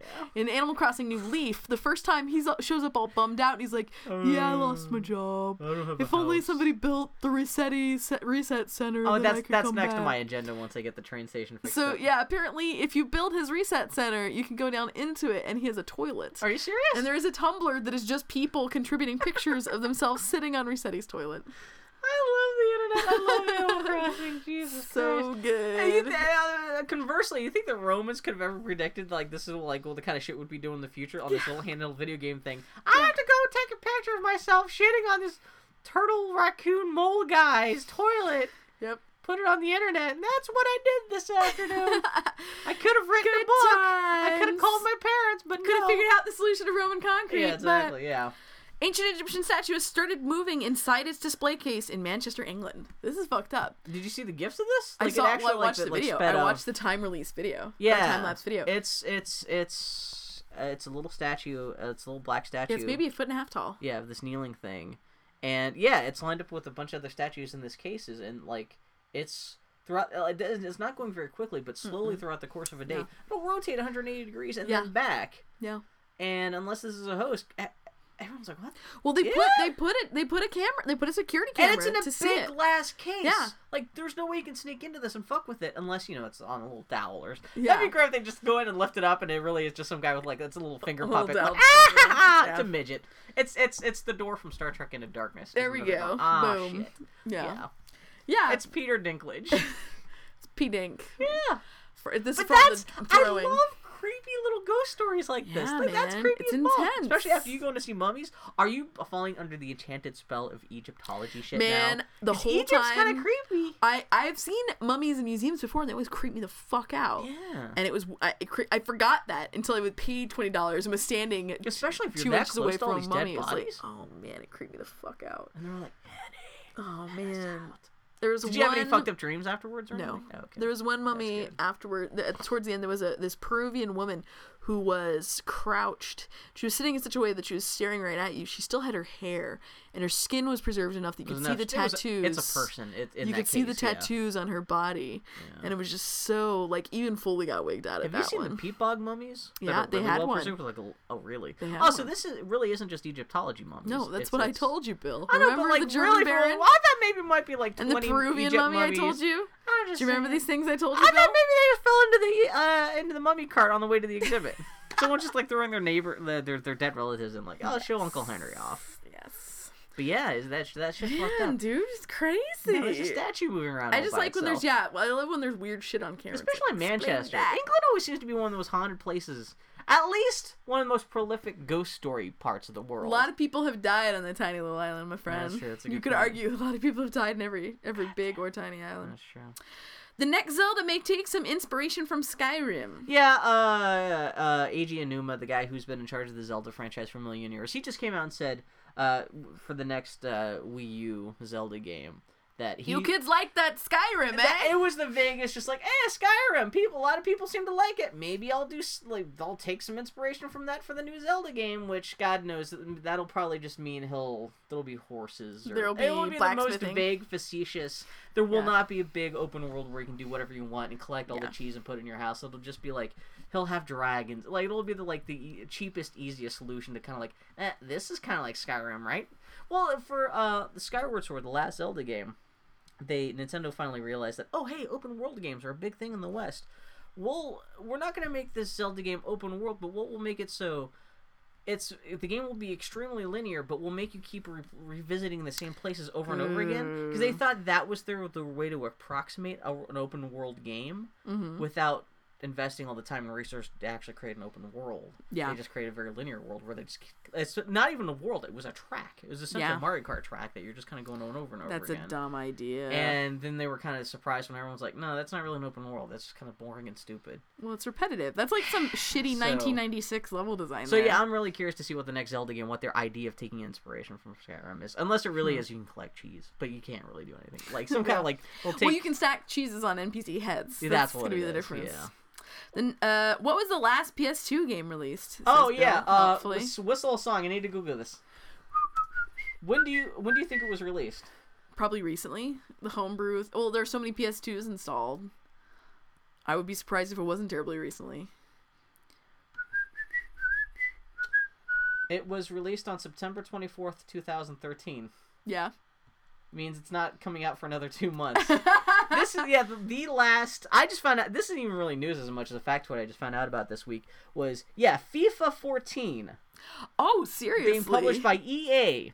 The, I mean, like a lot of video game systems, they get like you know unofficial games for Yeah. know, there's people are Yeah, still there's the making homebrew homebrew, games for there's the Atari 2600 and shit like that. But yeah, this is I had no idea PlayStation was still having licensed games made for it. Wow. 13 years after it came out. Dude, a lot of PS2s are out there. That's all you need. That that really tells you all you need to know, know about the PlayStation 2 is, is Yeah. Just a month or two before the PlayStation 4 is coming out. Yeah. The play like last Huh. PlayStation 2 Okay, that's is- actually kind of fantastic. That's pretty FIFA awesome. 14. Oh, did you? Oh, did you see the announcement? To, uh, Ubisoft came out and announced uh, today that Assassin's Creed 4 will be out on November 1st. Oh, did they? Yeah. Huh. Which I, I'm that lends credence to my suspicion that they're going to put out the PlayStation 4 just a couple days before the last last week of October. Hmm. Because why would you put that out unless at least one of the new consoles was out? Because you're not Sony. You're just. I don't know. I was- Consoles I was- launch after major games that are then ported to it all the I know, time. but they, they did announce there's going to be PlayStation 4. Like, yeah, it makes sense. You would like. Uh-huh. I mean, they're still going to sell most of their copies on current gen systems. Yeah. Just because there's not enough PlayStation 4s and Xbox Ones are going to be sold this holiday season to really to make that much of an impact on sales for. Uh, you know, it's it, they're not going to draw that much away sales from current gen systems, but still, it's kind of like you know, hey, it, that's a great time if you know, like, oh, especially like if you're like, oh yeah, your brand new console that you just bought on Tuesday. Uh, well, the weird thing is that, that this game is coming out on a Friday too. November first is a Friday, Mm-hmm. so I'm wondering if the uh, PlayStation 4 may not be coming out the Tuesday before that. Interesting. So I found out out a coworker of mine worked at Ubisoft. Doing what? I don't know. He didn't say. But what's funny is I asked him like, "Do you play video games?" Because he Did didn't he know I was say- a huge video game nerd. Wait, wait, wait. No, that's not how it went. He no, he said he was the only person in the entire company who did not play video games, or at least in that oh, branch. Really? So people had talked about stuff, he had no idea what they were talking about. And I was like, So what was it like working at Ubisoft? He said it was fucking fantastic because they're a French company. So they their vacation structure was like was a, Oh, that very of a French yeah. company. And they had like all this paid time off and all this, and they celebrated all these obscure French holidays and like, yeah, we're, it's gonna be a half day, we're gonna have some wine and cheese. He kept on talking about like he must be really confused by like all the fractured sales they had because they, everyone keeps on talking about these splintered sales. What's going on? terrible joke. However, I, I guess the really king of quickly- Persia's coming over here next week. I guess I don't know. Yeah. Oh, that's that's hilarious. Yep. Yeah, so Assassin's Creed. It does look pretty good from what I've seen on PlayStation 4 though. If I buy it, I'm gonna buy it on PlayStation 4.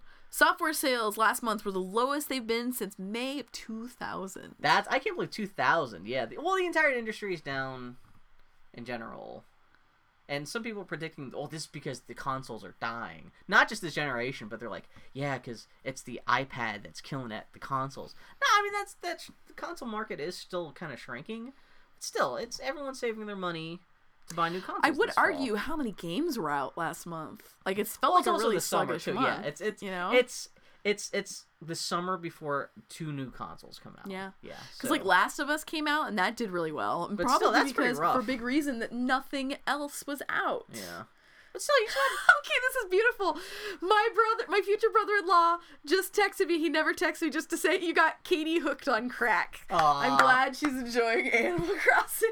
I won't believe until I see pictures. oh, so good. That is fantastic. Anyway, yeah, there were no games last month. What was anyone gonna buy? Uh, I guess Like, maybe Animal Crossing seriously. or not. Well, no, no, no. Animal Crossing just came out at the Animal beginning of the month. because these this was sales for. May.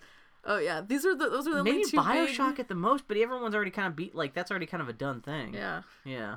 But yeah, that's just kind of 13 years. yeah. Remember me. That was it. Ugh. Which I am gonna buy just because it is a female protagonist. I gotta vote with my dollars. That was the neo noir one with the Oh, the lady- French thing with the lady's butt on the on the on the cover. yes, The marketing company did their their, their, their, really their, good their job. job works. Really good job. Hey everybody, the na- the Mad Max game isn't set in Australia. Yeah. It's that's bullshit. That's bullshit. And like the head the guy came out and he was like he had some kind of like well just because it's cars it was the most kind of fluffed up like everyone was yeah. making fun of this well, guy's response like, of like he was like, "That's not what Mad Max is." no Dude, Mad Max is kind of fucking Australia The- from yeah. everything from the accents to the side of the road they drive on Yeah. to even the basic makes and models of the cars they use Yeah. like like the, the oh just Dumb shit. Man, and like, really, does it have to be an American guy? Like, well, th- so what? Like, the game's gonna take place in like Colorado, like in America? Because at some point you're gonna have to come out and say he's traveling the wastelands of like, you know, Indiana. And It's just gonna be like, Well, they don't necessarily have to say. and they what can it make a generic wasteland. It could be Yeah. taking place in, you know, hmm. I Yeah. just like. Yeah, not- it's it's a You it's a really shame. think it's gonna ding sales that much if you just come out and say this game that? Well, that's the thing. He said it's like a market, a strategic marketing decision. but then don't make it a fucking Mad Max Yeah, game. then at don't point. exactly. At that point, you're just making fucking Fallout because Fallout is Mad Max set in America. Yeah. Like you have the Well, outfits and the everything. thing, 'cause, the like, original I games mean, even had I wonder cars if they're and thinking shit. that, like, well, we're gonna get, get our hands on some of that Mad Max money. Well, this better be a big fucking open world role playing game because that's like the big, giant part of why roll, Fallout Three was. Fuck. You guys Yeah, are so stupid. just dumb. This, that, that this game taking place in Australia would this game one of the things really that really set it aside and make problematic it. history, dude. It's gonna be It's terrible. funny because last on the last episode I was like, yeah, Mad Max game. I'm like, oh my god, what are you guys doing? Oh, where's Tina Turner? Yep, it's one decision. we're already done with it. Tina Turner. I want my Tina Turner multiplayer map skin. They announced a Prometheus 2 writer. Who's writing it, Bill? I am. it's just I'm gonna about. fart on a napkin. It's gonna be a better script. Is that your joke, Bill? Um, it's gonna be about Noomi Rapace and Head Dude just playing chess on the ship. Hey, Bill. lot. Who's the Ma- Who's the Prometheus 2 writer? some guy? that was Why really did you kind write of this down? Just if be- it's- well, the news was really that it's not Damon Lindelof. Yeah. That's that's because the terrible. poor guy got crucified. gonna do? justifiably so. I'm just But, saying. I, but yeah, that's really the news. Is everyone just it's not Lindelof. So I can't believe they're still going ahead with that because I guess that made money movie made a couple bucks, but it wasn't super. Did it- Supposedly for the did it make- studio, it did didn't it make, make- that much money. Didn't it make Mad Bank internationally? Did it? I don't know. Noomi That would be my Rapace? guess. Because of Noomi Rapace? Who knows? It would have made Yes, more Bill. money if it taken place in America. Usually I'm saying. internationally means like China, because it's not fucking Europe, Bill. It is not England. That's true. Did you see how much money Iron Man three made in China? I mean, they, they had marketing deals and they filmed part of it in China and No. stuff. But supposedly that movie made a shitload of Wulong. And then Annie's going to sleep. It's Guys, really this- good podcast, you guys. This is the seventh inning stretch of the podcast. the Lego Yes. Mars rover. See, you Bill, want a tell me about the Lego Mars rover, Bill. Uh, Lego's coming out with a uh, a Lego kit of the Mars rover. We were really tired this week, so I didn't get a chance to really flesh out the, the notes. Th- They're literally like bullet points. I know about this one. The trailer for the Lego movie came out, directed by the dudes who did Clone High and the excellent Cloudy with a Chance of Well, it'd Meatballs. be cool to have Lego Roll, ro- rover made of Legos, though. You know, that's kind of cool. It would be cool to have a Lego rover made of Legos, Bill. Yeah, I'm just throwing it out there. But No, the you see Clone the trailer? it's actually the Lego trailer is actually beautiful. I forgot. Yeah, well, I It didn't is realize they're- gorgeous. They're, they're trying to make it look stop motion. Yeah, no, it's actually kind of brilliant. Yeah. Chris Pratt is the voice of our Lego protagonist. Our Lego protagonist. Channing Tatum is the voice of Superman. Will Arnett is the voice of Batman. They're making Yeah. some great choices here. It's good shit. I'm a little bummed it's all just DC superheroes, but I like the fact that it's not just superheroes. It's, a not all just licensed characters running up against each other, but you have like really generic like Ninja from the 80s. Oh yeah. Well, kinds Foley had to point out to me that the protagonist is a builder Lego. Oh, okay. That that's, the whole point, thing is that he's a builder and then he's a I Lego. love that. So I good. still have to see 21 Jump Street. Oh these yeah, guys do good because they stuff. also did that. Yeah, these the, these guys. What's their name? Uh, Phil Lord and Chris Miller. Yeah. They they do I good love that shit. they just bounce back and forth between making crazy animated films and making Yeah. crazy live action Yeah. films. Yeah. so yeah, they did Clone High. Then they went on to do Ugh. Cloudy With a Chance of Meatballs. They did Twenty One Jump Street, and now they're doing the Lego Movie. Is that coming out this year? God bless. I think it. I don't know. They, they just launched Guess the trailer, trailer didn't work. I was gonna say. I would assume maybe it's coming out this Christmas. You know. Yeah. Uh, the NASA Jet Produ- uh, Propulsion Laboratory team is apparently obsessed with the video game Kerbal Space Program, in which you launch these little Kerbals into space. You know, you can, it's only ten bucks if you want to download it and test it. I wonder if Foley would be into that because it's all kind of weird. She doesn't like playing stuff. games on the computer. Really? Yeah. Neither do I, really. She should buy an Ouya. Ooh, yeah. I mean, did she Google announced a Android? They're gonna put out an Android console too. No. I wonder if this puts any pressure on Steam to eventually, for Valve to. Uh, well, no, did they announce? Wait, no, they announced the Steam box, right? They just don't know when it's coming out, right? Well, the Steam box, they confirmed the Steam box last E3. Yeah. They Come just. on, that needs to come out this Christmas. Come on. Ah, I just want a Steam box. God. Anyway, fuck. What? Uh, the first trailer for the Wind, Wind Rises came out this week. Did you see that? No, I did not. It's it's it's a It's quick. the new Miyazaki It's only right? like twenty seconds long. It's a guy in an airplane. It's the one about the around. Zero planes, right? Yeah, it's the guy who invented the Zero airplanes for the Japanese. I don't know. Is, was there Japanese Air Force or was it just for the Japanese Navy? Anyway, these are the planes that shot down most of the uh, most of the uh, American GIs who died in the Pacific is because they got shot down by Zeros, and also the Zeros also used for kamikaze missions too, Mm-hmm. which is going to be yeah. I wonder if they're going to try to bring this movie out in America. This might be Miyazaki's last movie ever because the dude's getting old. and He says every Yeah. movie he does. Yeah, this is my last one. film. I'm Yeah. retiring. But what Yeah. if this is his last movie? How would like they're gonna want to bring it out, but what are they gonna call it? Like, eh. it's they're gonna give everyone an American accents. They're gonna change it to like it's the guy who invented people planes. It's like it's gonna be take it's gonna take place in Candyland all of a sudden. Dude, I They're gonna remove they all the Japanese World War It's Miyazaki. He's got enough cultural cachet. They'll release it in the states. It'll just be a limited release, like Ponyo. Ponyo wasn't a wide But release. yeah, you're gonna you're gonna have like uh, people in Texas. Dude, they're gonna release it in Austin and Who's Dallas. Rick Perry? Is he the guy who's the the governor? governor. He's the yeah, he's gonna be all like. governor. "Brr, brr, brr, brr, brr." Ugh, I hope this tanks his presidential. I think no, I think he announced he he, wasn't gonna run for president. He ran, he tried to go for the nomination last time. Is anyone in the lead GOP thingy thing right now? I do it's, not. it's early to think about. I do not care. This time next year, though, you're gonna have people barking about it. Ugh. Fuck. George Lucas got married on Saturday. Yeah, Good on him. He married his lady pants. yeah. He got married in a villa in Italy with R2 and C3PO standing aside, and he had a robot metal claw, and he told it was a secret.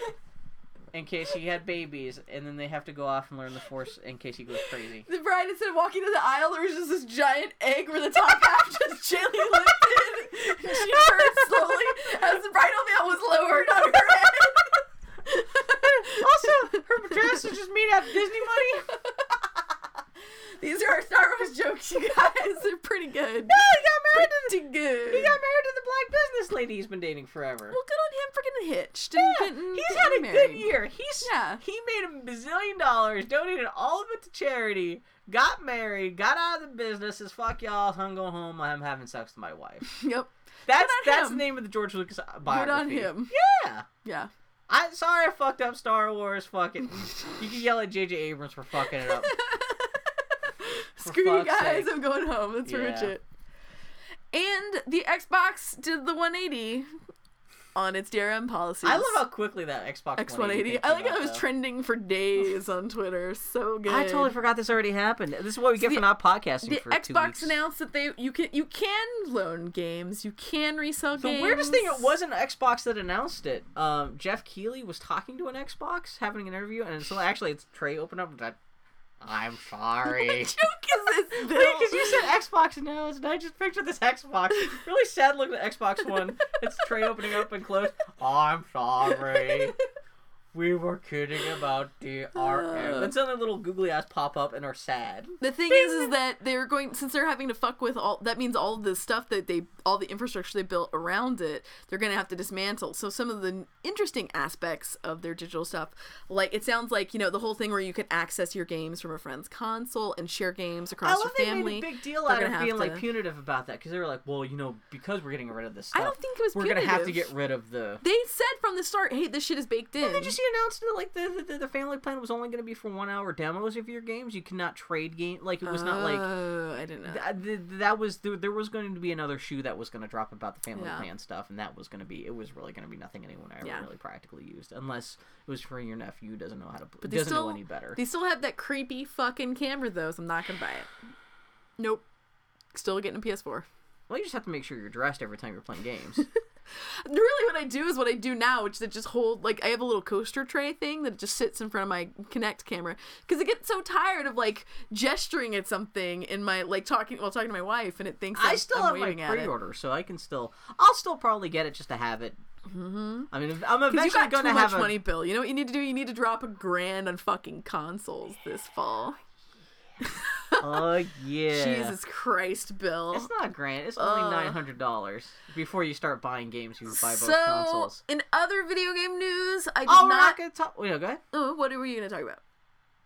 no go ahead we can circle back around to this Hey, Bill, what were you gonna talk about? No, I was gonna say this is such a crazy backtrack for such a giant company and such Yeah. a profound. It's intense. I mean, it speaks to how severe the deal. backlash And was. And they did it just the week after, like le- they, they they did like the the Tuesday after E3 too. Yeah. They must have come back just in time to have a bunch of meetings. Little like okay, Yeah. let's talk about how E3 went down. Meetings on Monday, and the next day they're like, oh shit, yeah, It just speaks to how severely Sony spanked them. yeah, because they spent all week of E3 talking like they would not back down. They spent all week, Yeah. All week saying this is the future, this is the future, and then Tuesday they're like. And the thing is, they're not wrong. The future is digital. You just can't have your foot in both camps. Well, yeah, well that's the thing. It's by the end of this next generation, everything will, everyone will be used to digital stuff. Or at least Well, most the people. thing is, you can Enough- have digital, you can have physical. You just can't have this weird compromise. Yeah. Like I have games downloaded to my Xbox that you know are linked to my account that I can't loan to people and all that other shit. But there's a big difference between that and I have a physical disc that I went out and bought. But now that physical disc doesn't And also, count. they couldn't guarantee that any of these games would even exist once servers were shut down eventually for the Yeah, Xbox One. All kinds, of, even aside from like the the the the the, the DRM stuff everyone was worried about right now. It's just Yeah. It's, just fucking crazy though. I mean, it's a good thing. Ultimately, yeah. it's great. uh, It's just crazy that it actually happened. I Hey, well, what was the other thing you were going to talk about? Well, okay, so I didn't want to discuss this on the podcast Yeah. because you are not always the best person to have this sort of conversation with. But a friend of the podcast, Yesenia, said that it is really important to have this conversation. So we're going to talk about it. We're going to talk about Reese's Mike- peanut butter cups. Yes. Oh my! gr- Oh, Mike Krahulik, the artist of Penny Arcade. aren't you glad you're not stuck with him as a podcast oh co-host? Christ. Continued to put his foot in his mouth. Here's what I'm going to say. I've been talking a lot of people lately about empathy and how it's important to be empathetic and that all the all the problems of the internet can be broken down to a lack of empathy, but that's two-way. Mm-hmm. That means that when people are douchebags to you, you should be empathetic to them and not be a douchebag back. It's hard to do. Mike Krahulik had gotten in some shit because he made some sort of shitty comment on Twitter about how Yeah, this I don't even know how this got started. All I knew he was making comments, and I read some. and I was well, like, "Oh Jesus Christ!" the way it all originated was that he made some sort of comment about a game that came out for iOS that taught women how to masturbate, Mm-hmm. and he made some sort of comment about how it teaches women how to use their vaginas. And someone pointed out to him that not all women have vaginas, that trans women do not necessarily have Oh, vaginas. is how we got started? Oh, he started getting defensive about the idea of yeah. all and so women have he vaginas. said he made some sort of comment where it's like, well, if you're a woman, you have a vagina, and if you're a man, you have a penis, and if that's controversial, then whatever. He was kind of a prick, and people got pissed off, not rightfully so. He got death threats and shit because the internet reacts to everything. And I don't, Yeah. I'm not saying he was a dumb shit, but people were aggressively dumb shits back at him. He Well, got started getting crazy both ways. and yeah. and yeah, and dude is not a dude of patience to begin with. yeah. So he was Well, no, shit. he's always been the weak He's link always, in yeah. terms of he's Penny Arcade. he's done this crap before. sticking their foot in their They mouth, did the yeah. whole Dick Wolves thing. These guys are not do not have a track rev- record of pro- being progressive, which is so sad because literally they created PAX to create a safe, welcoming place. These are both men who have been open about experiencing bullying in their life, and it's sad that they have both in scenarios come out as bullies against victims. Mm-hmm. It's sad. These men who created PAX, who created Child's Play, who've done so much good for games, who are, God bless them, straight white dudes without daughters. And well, I even I wish they'd have fucking daughters. people have used the defense that he was just trying to make light of the situation, that he was just joking, and even if you were to like just write, write this off as him just being a wise ass, Yeah. there's still even a thing where in comedy. If you want to not be a total asshole, you should always punch. yeah, punch talked to you about this. Don't punch down. Punch up, don't punch down. Yeah, so even if you're trying to be a wise ass, there's ways of being a wise ass where yeah, you can still be not a dick. So most recently, what happened was there was a panel for Penny Arcade Australia that came out where No, the, didn't hear desc- about the panel description was why people take video games so seriously. Boy, if your protagonist is a white straight man, people are gonna jump all over you. So what if women have it's tits just like in video oh, games? is this the reactionary? Oh, because I've seen people like if you go on NeoGaf, people always have, ends up have, ends up having threads every time there's a new uh d- debate about any kind of like sexism or anything like that. There's always Yeah. the inevitable threat of oh, I guess people are sensitive again. Yeah. oh, it was kind of like the, so the yes, panel for that. the description of this panel Ugh. was basically like, why do people gotta get all up? You have to have like racially diverse cast Why of take people all up in your shit. Yeah, At this gaming convention, uh, So oh, I mean, that really you can read it and see.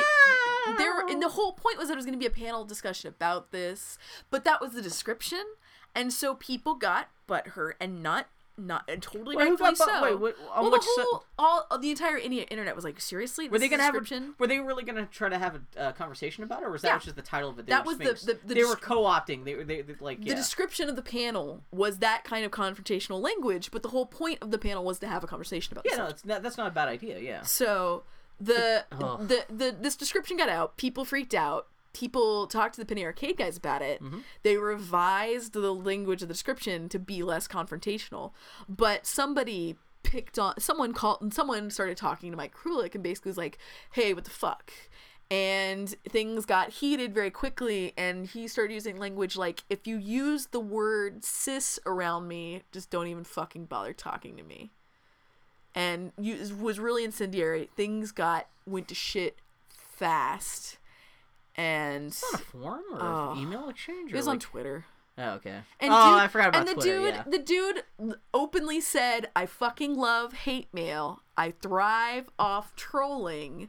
Fuck you all." And then well, this is a in- guy intentionally who made said his entire career off of being confrontational yeah, and an asshole. And he he openly said, "I am." and it's always worked for him when he punched up. Yeah. Yeah. I, he said, "I am deliberately saying bullshit to flame you all because I feed off the flames." Yeah. And dude, dude was an insensitive prick beyond, and then came out and said, "I'm being an insensitive prick because This it is makes what happens mad." when a guy builds an entire empire off of that kind of behavior. It just happens to be like, exactly he's punching down rather. Than, So Ah, it was really, it was, it was. I kind see. Of I a- didn't. I didn't get the details about so what happened. there was that, and then their whole response to the Dick Wolves thing was to make a Dick Wolves shirt. Like all this sort of shit, they have they have a history of this shit, Yeah. and it's unfortunate. Sometimes I don't know when just to say, okay, It fucking is super unfortunate. cut their losses and try to deal with the situation. They got these like, guys are Yeah. these figureheads of gaming. They are, and they do this shit. So I'm actually really proud of my friends, including Karla, who we mentioned, Mm-hmm. Who have a video game company here in town called the Fullbright Company. They're working on the game Gone Home. Oh yeah, this mentioned a couple coming up, but like, I, yeah, yeah, yeah, yeah, yeah. they came out and they said Penny Arcade has history of this bullshit. And another thing they called out was on their Kickstarter when they had all their shitty, their original Kickstarters to fund to take the ads off Penny Arcade. If you contributed like seven thousand five hundred dollars, you could go be an intern for a day at Penny Arcade.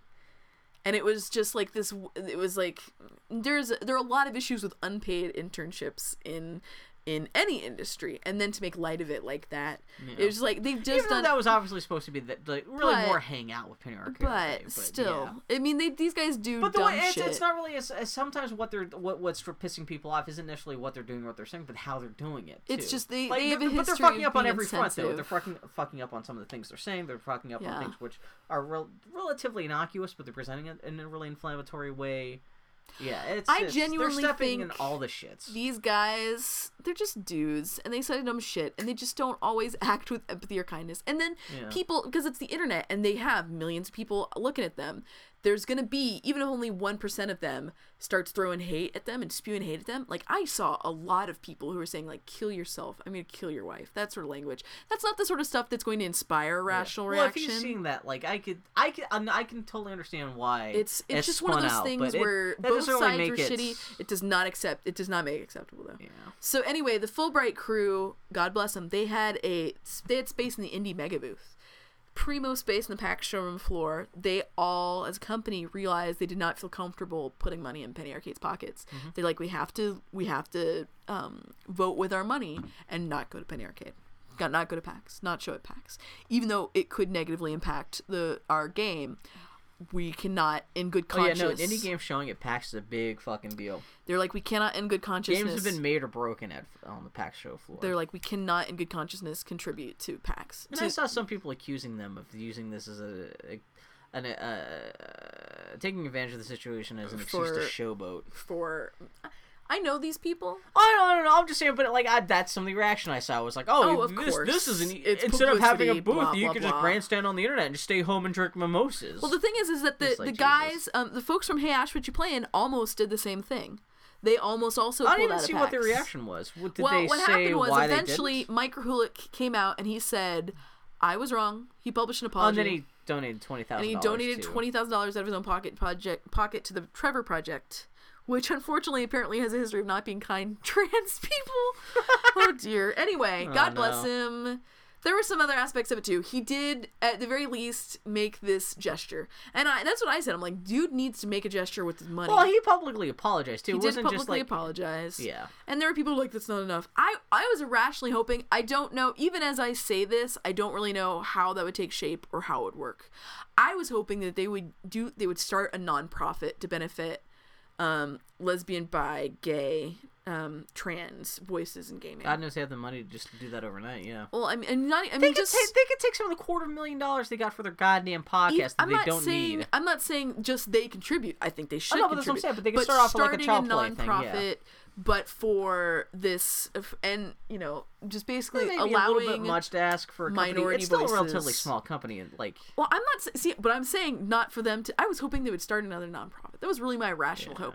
That is real. I felt like that was the one thing they could do that would really make it clear that they are done being a part of the problem. And if they really wanted to help bury this, yeah, that that would be a good way to because the fact that is that I really think that I think that they're just dumb shits and they say dumb shit, but they have a fucking history being part of the problem, Mm-hmm. and that would be them actually being part of the solution. I thought that, like I said, even I, as I say that, I don't know how that it's not as clear cut as something like Child's Play, where it's like we just contribute to you know kids in hospitals, but that would have been. But if they had, if they did have something like that, that would go away to functionally helping. So something tangible good would come out of a shitty situation. Yeah. I mean, What's funny twenty thousand that- doesn't hurt, but it's still not quite. yeah. I, it's, I mean, something it's a that could huge amount grow of money. into a don't get thing, wrong, but yeah. But and I think it was a good gesture, and I think it was smart of him to to do something with his dollars. but something like but, this is likely yeah. to happen again too, and it just kind of Yeah, because the and Dick Wolf also thing happened. they apologized for that eventually. His and- apology was more of a "I am apologize for you feeling hurt," as opposed to a genuine. Dude is still, yeah. I really my the one thing my wife said is like he needs to have a daughter. I think it would help a lot if he had a fucking daughter. Anyway, Actually, yeah. I think both of them. What did they both? Doesn't they Jerry both have have a daughter? sons. Uh, Jerry has a daughter. Okay, I yeah. think yeah, but Mike needs Ma- Jerry. Jerry's not necessarily a problem. Jerry is not I mean, always. I Jerry can- is not. I mean, I can, I mean, with the, the, the, the trans stuff, I even mentioned this on Twitter where I have a hard time grasping some of the trans stuff. Where I, I was talking about how I can at least empathize a little bit with older people when the gay rights stuff started really kicking in in the 80s. I mean, Mm-hmm. gay rights stuff went goes all the way back to the 60s, but in terms of like it really becoming a public conversation, national conversation, Mm-hmm. really, at least from my perspective, seemed to start off in the 80s. I, I can understand where people were just they didn't understand homosexuality, so Yeah. was hard for them to get a grasp on. I'm I'm I'm like I I understand. Uh, at least I have more of a grasp on homosexuality than I do with the trans stuff. The trans stuff, like, I can appreciate it, but it's hard for me to understand the mechanics and. Not, not- not to say you have to understand something to I- I tolerate, gotcha. but it's hard. For me, it's one of those things where it's that's enough of a mystery to me, and even socially thinking about how when trans people come out and actually start fighting, well, not that they're not fighting for the rights now, but when that when trans be, really becomes part of the public debate, how some of the mechanics of that were working for in terms of trans rights and stuff like that. But yeah, I have uh, like that's what I'm more concerned about rather than like are trans people right or trans people really exist or but it's it's it's it's but at least I know enough to know I'm not going to make grand statements about trans people. Yeah. About, I, at least if, even if I'm still even if I'm still a little bit like I don't know what's tra- I I've, only known about trans people for like less than a decade, so it's not Yeah. like I grew up with them like I Right. kind of did gay people. But yeah, at least I at least I can appreciate where Mike is coming from a little bit where he's just going to be Well, the difference is here's the difference. as a straight white guy Yeah. who likes to be a wise ass, yeah.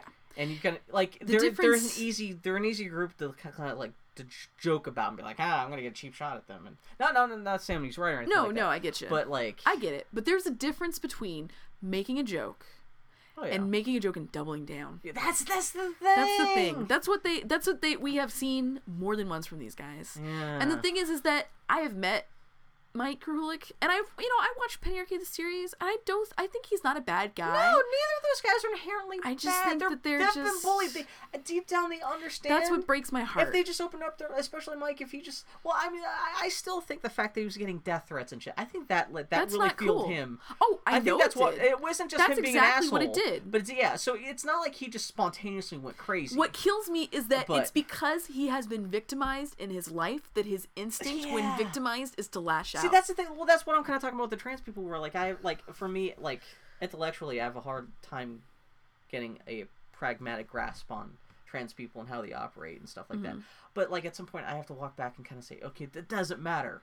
You have to still treat them cool. yeah, it's a Like, human you, being. You have to, yeah. you have to respect human beings as human beings and that's how all conversations need to start and end and it's hard to do on the internet it's hard to do when you're talking to someone face to face and things get heated but on the internet where it's especially on twitter we have 140 characters and it's easy to be irrational and lash out and speak from a heated place and instantaneously as opposed to taking a a step tagline back or a motto or a zinger or a joke. Yeah. You can't have real conversations. and it's, Twitter. it's and it is way easier to act on from the motivation of hang anger and hate than it is to it is harder to act from goodness and kindness because goodness and kindness are not the motivators that anger and hate are. Yeah.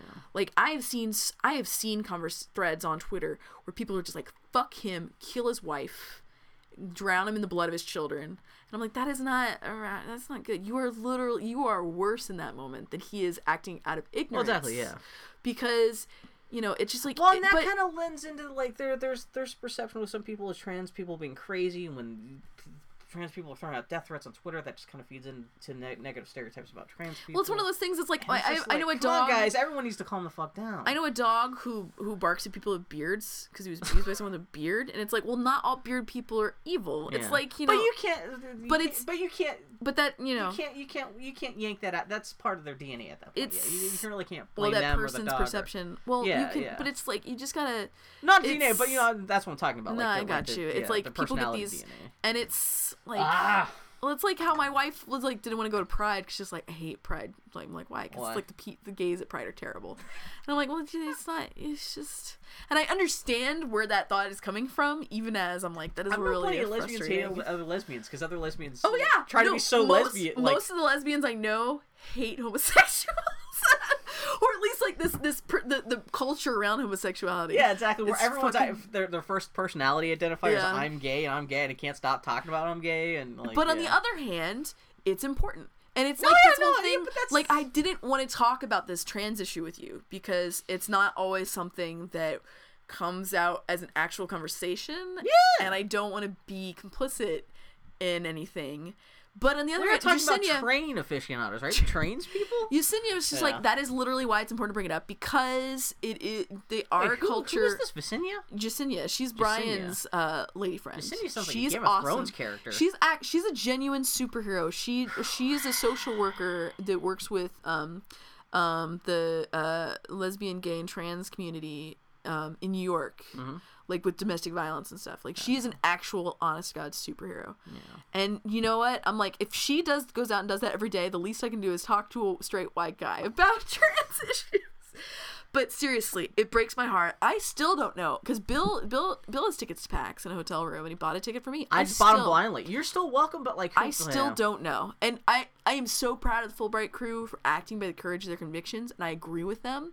And there's a part of me that's like, PAX is not um, Jerry Holkins and, and Mike Krahulik. It has stopped being them a while ago, but they are the figureheads, and they Also, you are. have your own personal history of. Well, yeah, I I had and- shit happen to me at PAX, and like it is not always the welcoming thing that I want it to be. Oh, that's more But- society rather than a PAX, and that's just. But well, you could argue that two white guys making jokes about trans people and rape that's the culture too. And how do you change the culture but in engaging in a dialogue and holding people accountable for it? Mm-hmm. Leaving it's like everybody who's talking about Texas and the whole how Perry's gonna try and push it through again on Monday, and it's like, well, everyone, all the liberals should just leave Texas. No, No, that's That no, is- that's that is the worse. that worst means thing it's that happens. It's just going to become become a concentrated nugget. It's like my wife. My wife is so upset by all the shit that's happening that she doesn't want to go to Texas and for my sister's wedding. And I'm like, "N- n- you don't go. You don't.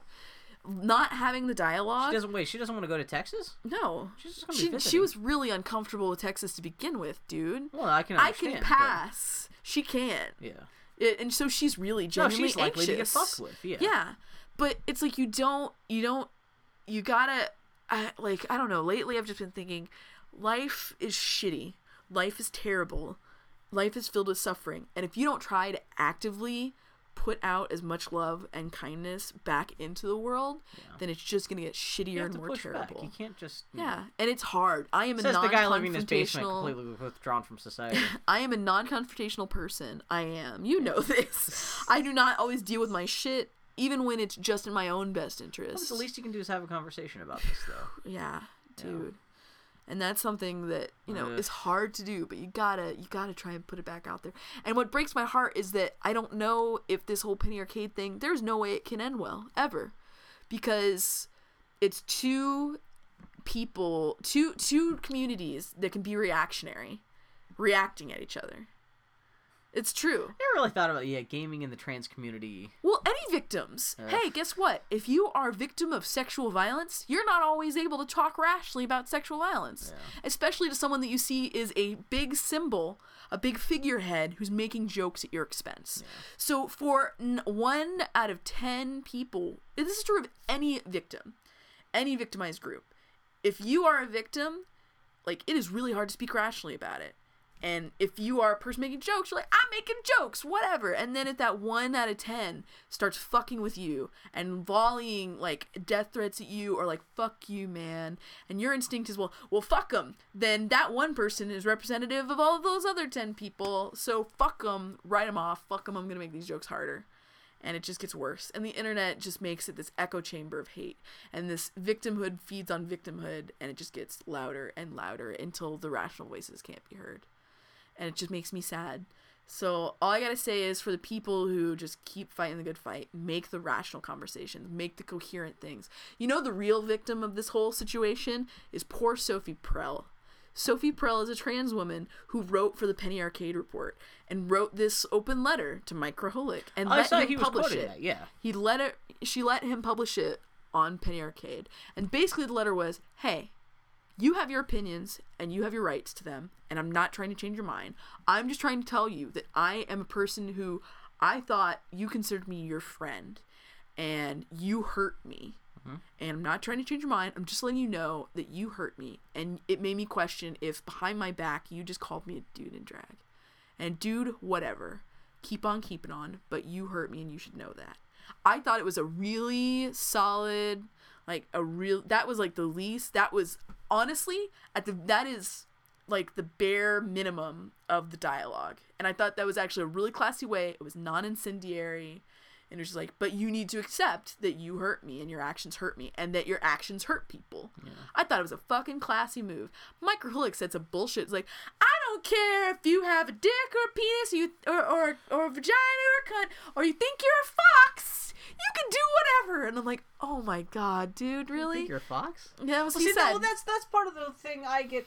That I mean, this is part of what trips uh, uh, trips me up with trans people is because trans people. I've I've seen trans people like make fun of otherkin, even though You've seen straight say- people make fun of otherkin Bill. Well, yeah, that too. But then I'm like, well, if it's all a matter of eh, perception, eh, it's just ah, it's, it's eh, I, I, I'm I'm not gonna get into that here. But I can like, understand that, but But why is suddenly Fox more like but my point more is, is that objectionable than thinking that you're a woman if you're a man, or knowing that you're, that's what I'm saying. It's just like yeah, that. This is the part where I start to lose grip, which, which does not it does not have bearing on this particular conversation. I can understand. I get where you're coming from from that. Yeah. But my point is, is that the person who, the trans person who makes fun of otherkin, is not speaking for other all trans Oh people. no, no, no, say no, no. That's not, Yeah. but that, but that's some, been some of my personal experience too, where Yeah. I'm like, there's there, yeah, there's a whole thing go, there's dynamics here which I can't fathom, which I'm not trying to judge. Exactly, this is why I'm kind of like as a It's straight like- white guy, and also as a straight white guy, they don't. I I shouldn't worry about that much because it's not like it's not like anyone needs my yay or nay about however they they live their life. As long as I'm accepting and try to help facilitate whatever they're trying to do, that's Yeah. fine. But yeah, it's it's not like yeah, they It's they shouldn't have to worry about me, so I shouldn't have to worry about You them. just have to speak with empathy and kindness Yeah. at all times. And but yeah, Mike Krahulik. I, live I- and let live. but then what's especially if you're a straight white guy, you ha- more than anyone else. but you it's have just to like take a hands-off approach to this shit and be like, Sophie even if you don't understand it, just. Sophie Prell reached out to her friend and I tried to her show her shampoo. friend Your shampoo's the best. that that his actions had consequences and he published it and Sophie let him publish it. Is she still working? But no, but it totally felt like I'm not racist because I have a black friend. Yeah. Which, which, which, which, me talking about the, the the trans people making fun of otherkin is like, yeah, totally me saying, well, black people make fun of Mexicans, so I can make, yeah, ah, fuck. So That's. in summation, Oh, hey bitches, life's short and shitty. Be kind. Be just watch, kind, everybody. Just hang out, watch Star Trek. we It's cool. We are a small God culture that is not always inclined to kindness to non-white street people. This is one thing with me being a straight white guy trying to trying to navigate the seas of other people's yeah. upbringings and Yeah. perceptions of themselves and and whatnot. That's one nice thing growing up with Star Trek. Really gives you at least a good lit. I mean, Yeah. Star Trek is fucking corny as balls, stupidly No, written but co- no, no, no, no. But at least um, the- from a moral yeah. compass point of view, Oh, dealing with other people from quote unquote other cultures, even though Yeah. we're all just human beings, Yeah. Does give you kind of like what would Picard do in this situation? You know, he would just hang back and let shit be what it is, and Yeah. let people That's make the their own beauty of Star Trek. decisions, Yeah. and not judge people, Yeah. and not fucking be like, uh. Picard never got on Twitter and was like, "Yeah, you know, those fucking Romulans, those pieces of shit." well, Um, Yeah. yeah. So so yeah, there we go. I talked about it. okay. yeah, that's gonna be a longer segment than our Last of Us talk. Yeah, actually. All right, friends. Speaking of, we're gonna take a little break. Come back. Share some Last of Us feelings. Drugs.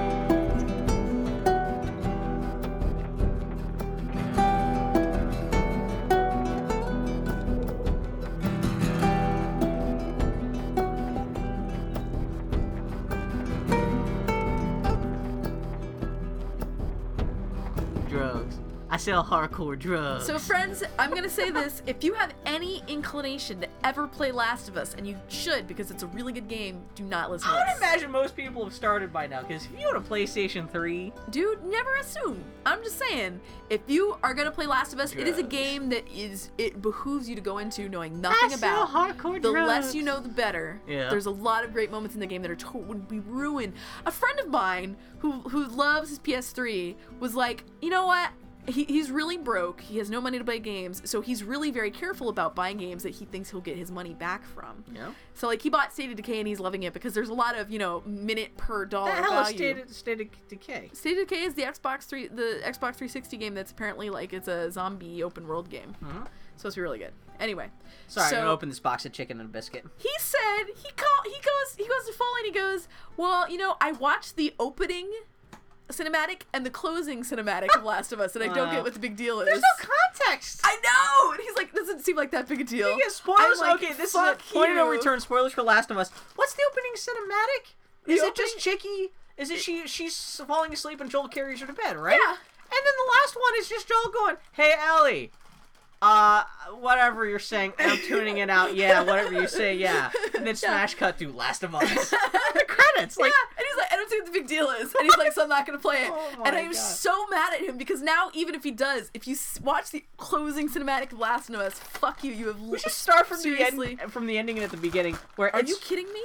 no, just the bag is crispy. The, the, the And you, you're fine. getting crackers out of your fucking crispy. I like box. the lick, the the the chicken uh, bouillon off the chicken and a biscuit. I went back and I listened to the 1st I'm just episode of because the I Boy know you're, you're gonna have a lot to say, and so you, I, while you're monologuing, I'm gonna turn off my mic and go.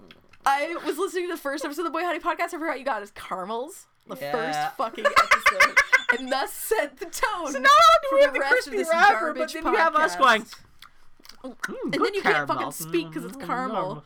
But yeah, no. So everyone's. damn. I am surprised so many people are flipping out about the ending of this game. It was great. Because it's not It really was much. total, but that was what it was. It was a total inversion of your standard hero narrative in video games. 'Cause yes. The whole game, you're playing The Last of Us, and they set up all these cues, like here's the big goodbye moment, and the whole, you're an old man protecting this young woman, like in your basic hero narrative in video games, and much less in any media. He sacrifices himself. That's how. That's Is it how good story ending? goes. Is it a good ending or is it just a unique ending for video games because it bucks expectations? I thought it was a I fucking. don't think it's a bad. I'm not arguing that's a bad ending or anything. I but thought The Last of Us had one of the most compelling and clever narratives in a video game I played. you still haven't seen time. No Country for Old Men, right? Because this is the No Country of Old Men. Because No Country of Old Men. I like how you said this. The title it, it's No Country for Old Men. Bill. Yeah, that's what is what I No. Country of Old Men. No Country where Old Men poop. no, so you you haven't seen you haven't read the book or read the seen the movie or No. anything. No Country for Old Men ends with there's all kind of people running around doing shit, Uh-huh. and it ends with ten minutes of Tommy Lee Jones recounting this dream he had about his uh, this dream he had about about his dad. Great, this takes place in Texas, so he kind of sounds like Joel. He's like, "Yeah, I had a dream. There was some fire. Yeah." And then just smash cuts to black, and that's the credits. It's almost like this this version, the video game version of that, where it's just p- two people having conversation. They, they make a statement to each other, and that's. But That's- no, it's still. It's. I'm not saying it's like it ends on a cliffhanger or anything like Yeah. that. But that that is the end of the story. There's a little bit bit, bit of a thematic beat at the end, and boom. I mean, the story is done. That's it. The engine is wound down. I just like But- that this whole game was kind of like this inversion of your hero expectations. Mm-hmm. Like you open the game playing it like a ten year old girl. Yeah. So already She sells not. drugs. They never bring that They up don't again. bring that up again. There's not the robust Although drug I- trading minigame. There's there's a funny thing that like she says drugs. I sell hardcore drugs. But that what are Joel and Tess doing at the beginning of the game? Yes, they're, selling hard pills. drugs. Yeah. Yeah. Um. Go ahead. You when you get when you control Joel, you are Tess's sidekick. You're his muscle or her muscle. And Well, she's the one teaching you how to do everything. well, yeah, it makes sense from a gameplay perspective in that this is your tutorial. But you really are But in any other game, you'd be showing a rookie the ropes Well, just or even something. like when you're first going through the uh like the underground, where you're first seeing how people live. Yeah. Like you go that through that little uh that little street ghetto. Yeah. Where like people are you go walk through the bus and the guy Yeah. jumps out. I was like, "Who are you?" And he sees that you're with Tess. And Yeah. He's is he. He's ready to whoop your ass when he Yeah. sees Tess is with you. He backs down. Yeah. And Joel's like, "Who's that?" And he's like, "Oh, just an old headache." And he can Yeah. that Tess is the one in control here. Yes. Tess is Joel's ticket to the world. yeah. Which, granted, I mean that kind of makes her the Cortana of this game, where she is kind of like leading you on and telling you how to do stuff. Except you know she's actually in Except that it's really like in, in, in terms of their relationship, it's it's really that you are her second banana. The funny thing, I was like, are they romantically linked? they implied that they had some sort of romantic Some understanding. kind of like, I, li- Whatever I is between us. Fact that, like it's yeah, it's just a little bit. Like, well, see, even you get that the- you get they the don't live together. You get the impression. I know because she has to unlock the door to get Yeah. into his apartment. So it's not like I, I get the impression they're essentially Jake and Sully, except they fuck every once in a while when they're really bored. well, it's not like romantic. Like you're my girlfriend. well, the, I felt that what how I read that was Joel is too broken. You think? Joel is just too broken. No, I think he's having a pretty good time. That death of his daughter, he got over that pretty quick. I think. the whole the whole thing of this game is Joel learning how to love. That's really what it is. Learning to open his heart again. He and whatever he and Tess have, they fuck. But they are not romantic. They are partners in every sense, but they are not romantically He puts a involved. bag on her head, says, "Don't look at me. Don't look at me. But I need to fuck." It's just like the whole Well, game is- is... Joel learning to find something to live for. This is why at the end of the game I did not care for when I was initially playing it Oh, I loved it because I, I thought it was like some Prince of Persia bullshit, like that last Prince of Persia game that came out. Everyone hated, where you undo everything you've been doing in the game just to save the princess. well, to be fair, that's how Sands of Time ends. But yeah, I just I for some reason I just recalled more specifically back to like the 2009. Yeah. Like oh uh, sure, that was no, more no, recent. no, not the Prince of Persia game that came out with the movie, but the No, last I know, no, the, all the the watercolory yeah, one. the, the, and yeah, everyone was upset about that. And I was doing the same thing, where it's like at the end when you choose to like essentially sacrifice humanity to go rec- rescue Yeah. Ellie, I'm like, really? Dude. This is what we're doing? Joel, see, Joel I don't think Joel's is not a through. hero. He is though. He's not a hero. Tess sums it up where she says, "We're shitty people, Joel." Yeah. He's not a hero. Tommy, the only moral person Oh, I know that now. in this entire game Wait, is Tommy. Tommy? Tommy's Joel's brother. Oh yeah, yeah. Tommy. Tom, the reason why Tommy oh, and Joel Joel's pretty cool. Tom, the reason why Tommy and Joel are no longer together is that Tommy cannot do, bring himself to do the things that Joel does. He can't bring himself to steal. Well, I think they're very light on talking exactly about the things this that Joel's game done. is all about the spaces in between. Yeah. This game is all about things left unsaid. His relationship with Tess, his relationship with Tommy, even his relationship with Ellie. Naughty Dog is the best parts of Uncharted were the subtle moments, the soft moments. Uncharted was all about set pieces. That was like what you came for were the set pieces, and what you stayed for. Well, the reason why people love those games were all the just little character sketches. Mm-hmm. What I loved about Last of Us is whereas Uncharted, I love Uncharted, but the Uncharted games are spectacle first, and then you know Well, characters they're action, just like kind of turned into games. they're yeah. just kind of the putty around all the, the the structure of the spectacle.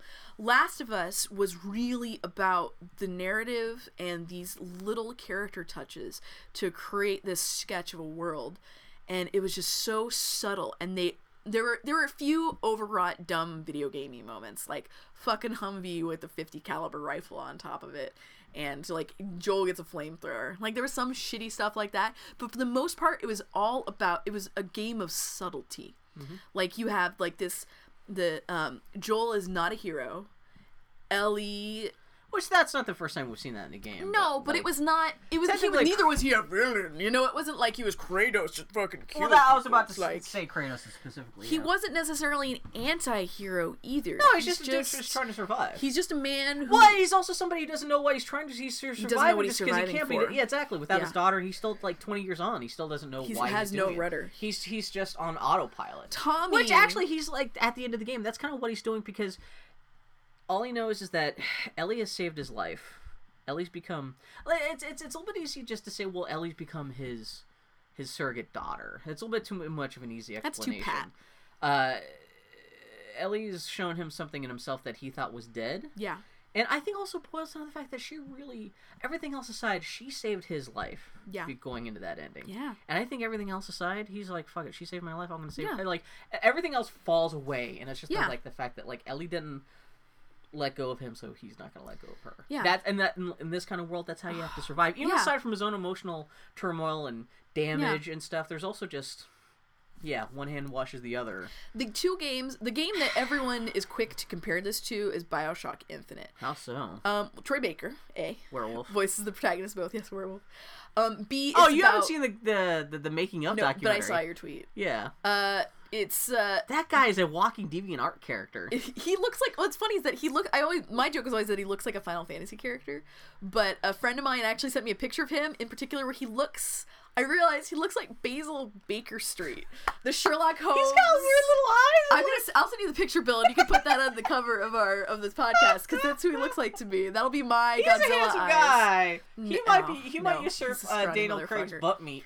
So, um, but Oh, there's a man. Troy Baker. It's a it's a narrative heavy game that's about a father daughter relationship and protect mutual protection and blah. yeah, that's blah, Troy blah. Baker's thing now. Jesus. But Whereas I really wanted to like the story in Bioshock Infinite, and I enjoyed it, and I really wanted to like those characters, but it didn't quite work for me. Most of the story in Bioshock Infinite is packed into the last twenty minute non-interactive cutscene that you witnessed. Even beyond too. that, Booker DeWitt is not enough of a character. He's not. He's still too much of a cipher. Yeah. Joel is very much so a fully formed character. What's interesting is that I feel like it's it's kind of easy to make the comparisons. Joel's kind so- of a cipher too. It's just like the reasons for See- him being a cipher are actually part of the story. there's a difference between a cipher and a stoic man. That's how I felt. I felt spelled differently. I felt that Joel. I know men like Joel. My father is a man like Joel. He has character. He has personality. He's Mm-hmm. just a quiet, um, uh, uh, man with his feelings buried deep below, and he's not gonna show them. That's the difference, and that's a it's a hard it's a subtle thing to pull off. Mm-hmm. It is a hard thing to do, but there's a difference between a cipher and a stoic person. well, I'm not saying a cipher in a bad way, but that's kind of what when at least when the game starts. 20 what I am saying, I am using Cipher as a hollow, empty character. That's what I'm saying. Well, with I'm- no, no. See, but I'm saying that's I'm saying as a person. That's yeah. there's a world. Of I know, I know. I know, I know, but I'm just Cipher, a cipher is a straw man. It is an empty, shallow character that you just ass- you can therefore just easily load whatever feelings into. It is easy to identify with Joel. It is easy to empathize with Joel, Well, I but think he is does still. help. I, I, I do think that helps with the the, the, the players. His attachment to Joel, though, Yeah. because at the beginning of the game, actually for most of the game, he's still kind of a blank slate, and you're still wondering what's going on that that, that Oh, yeah. Although Like he's a s- well drawn on enough character, you do get the impression that there's something going on in his head, and he's not just a collection of bits and bytes that is just kind of a blank slate because the writers were too busy. Like, Yeah. like, you know, something's there though. That that's the difference where it's not just I felt like he was a well enough crafted character that it this was a kind of uh, uh, what I enjoyed about this is that usually with shooters and with melee games and fighter games there is the degree of I am playing a game. Like there is that point where you're like, well, I'm just killing a bunch of dudes, or I want to go collect this bullshit because I need to collect this bullshit to get an achievement. There's the point where it's like the metagame as opposed to the game and a character and being a character in a moment. I never had that in this game. All throughout this game, I felt like I was Joel. Every like the the design, the level design and everything and the combat, I felt very connected. It felt very brutal. It felt very personal. I didn't and it, a lot of that I did not like the game at first. It's for, from a gameplay perspective because the game's hard. It is a difficult game. What difficulty did you Even on, oh, easy. Of course, but it's still hard. See, I had no problem like on normal. It was, it took me seven about since uh, was it seventeen hours to beat it, and but that was me like searching every nook and cranny. But I never really had any hard parts in the game. I though. found it to be a difficult game to play because Joel is not a steady shot. Um, you're you have very restricted ammo. Um, you know, See, I did a lot of punching. Yeah, I did too. I mostly did melee because Yeah. it's just really I wanted to, which is funny because by the end of the game, I had a whole. Whole Shit full flamethrower that I barely yeah. used. All Exactly, this, yeah, exactly. Yeah, I had like fifteen shivs. but and I liked doing the stealth. This it was really a game where I really want if I died rather than fight like or excuse me if I got into a combat scenario I would reload from an early save and try to figure out how to stealth my way into through as much of it. But I felt I felt very connected to that character throughout the game. I felt I just I don't know I think it was one of the most successful character sketches I've ever seen in a game. And on top of that, the the mechanics of the game were I mean the the graphics and everything were so beautiful. The performances they captured were so subtle. Like the scene where you are Ellie and you meet David and she's negotiating with them. Mm-hmm. The emotions in her eyes, the way the the way they layered in the emotions in those characters. Did you see me talking to Naughty Dog's lead character animator on Twitter about that? Yeah. About how, uh, well, they, they- they'll they'll mocap uh, basic body movements, yeah. but the face stuff they will key from. They'll you know they'll they'll they'll take video foot, uh, footage from those performances, but the keys the face stuff is not motion captured. Right, it's still hand They, animated. it's all hand animated, and you know they'll, it's still exaggerated enough that Yeah. it's not in the uncanny valley where it's it's it's, Yeah. it's as, as limp as some motion captured facial stuff can be, especially Yeah. with the limited stuff you can do with the with with like a live rendered PlayStation character. But yeah, no, it's just I can't like the acting in this game, just as far as Phenomenal. the physical acting is fantastic. It's a great blend of the motion captured body stuff with some sweet hand hand animated body stuff, along with all the like yeah the it's it, it really is. I, I told him that I, I made the analogy of whereas some studios lean too much on the motion capture, it's essentially the video game equivalent of rotoscoping. yeah. This is the, the more like This what Disney does, where they will take uh, video footage of somebody and then use it as a reference for the animators. So, Right. Like they'll they'll take something, they'll take real life and just sweeten it and twist Yeah. it and kind of make make it a more heightened version of reality. Yeah. That's what the animation in uh, Last of Us essentially is. This is one of my most perfect video games of all time. You think so? I really. I see. It you know, had- I it still had had a good flaws. time with it. But it's it, it had its I its still flaws. thought do as not a get game wrong. it was still there's something about just as far as like the mechanics was just a little bit I maybe it was It's maybe still more Uncharted sophisticated game. crafting or oh you can totally even the fighting Well, I my, the joke I made to Foley was that well, Uncharted Three was just a tech demo for Last of Us. Yeah. And it's not wrong. All the horse stuff. I love You know, all the combat horse stuff. I was like oh man this is totally like almost like they justified like yeah yeah yeah It was yeah. because Uncharted Three was a tech demo for Last of Us. um it really was. Oh, horse but stuff. yeah, I mean, it was just like fuck, man, poor Callus. When they shot Callus, I was like, you bitches. oh and I like there's a moment of Ellie being like I even aside from the fact that that's her transportation and stuff there is kind of like a little bit like oh shit the horse is dead. Yeah. yeah. Um but just even like, you were talking about the uh, Last of Us being in the game about the the the, the mist stuff like Mm-hmm. I even love editorially in some of the cutscenes it'll just be a quick smash cut Yeah. from one moment to the other They did that. Almost all Which the cuts at- in the game are smash cuts. at, at, I at loved first, that. it's it's kind of done as a joke when Ellie and Joel are driving to Pittsburgh, and Yeah. Ellie's been like, "Oh, I'm not, I'm not tired. I'm going to stay up," and just smash cut. She's zonked out, and he's driving. yeah. And you know that's Like even cute. the death that. animations were death cu- or smash cuts. Really? How so? Well, I mean, when you die, it's not like fade out, you died. It's like you'll be attacked, and like right before something really gruesome Oh, happens, yeah, yeah, smash just- cut yeah, just- yeah. to black. There's a gruesome death. Oh, the, everyone's always going for your neck, the giblets in your neck. Yeah. Um. I yeah, man, I don't know. I I have trouble. I have trouble talking about Last of Us because it meant so much. I enjoyed that game so much. I liked that you go through so much of the game before meeting another straight white dude. Like who, you meet. is that character? Because you meet Robert, the guy that you're trying to. Well, even him, he's not white. Is he? What was he? He's like a, he's a I can't remember if he was Hispanic or Asian. He was not white. Oh, that's one of the, that's one of the best moments in the game too. Like, uh, It's not until you meet. I'm pretty sure it's, it's, one not of the first until- times you really know it's going to be a uh, pretty cool game too, especially because when you first meet the like Robert's head bodyguard, it's a black guy being flanked by two white guys, Mm-hmm. and they come out and, and they, they start screaming at you and Tess about look what the fuck you guys doing here? Get the fuck out of here! I'll we'll blow you away.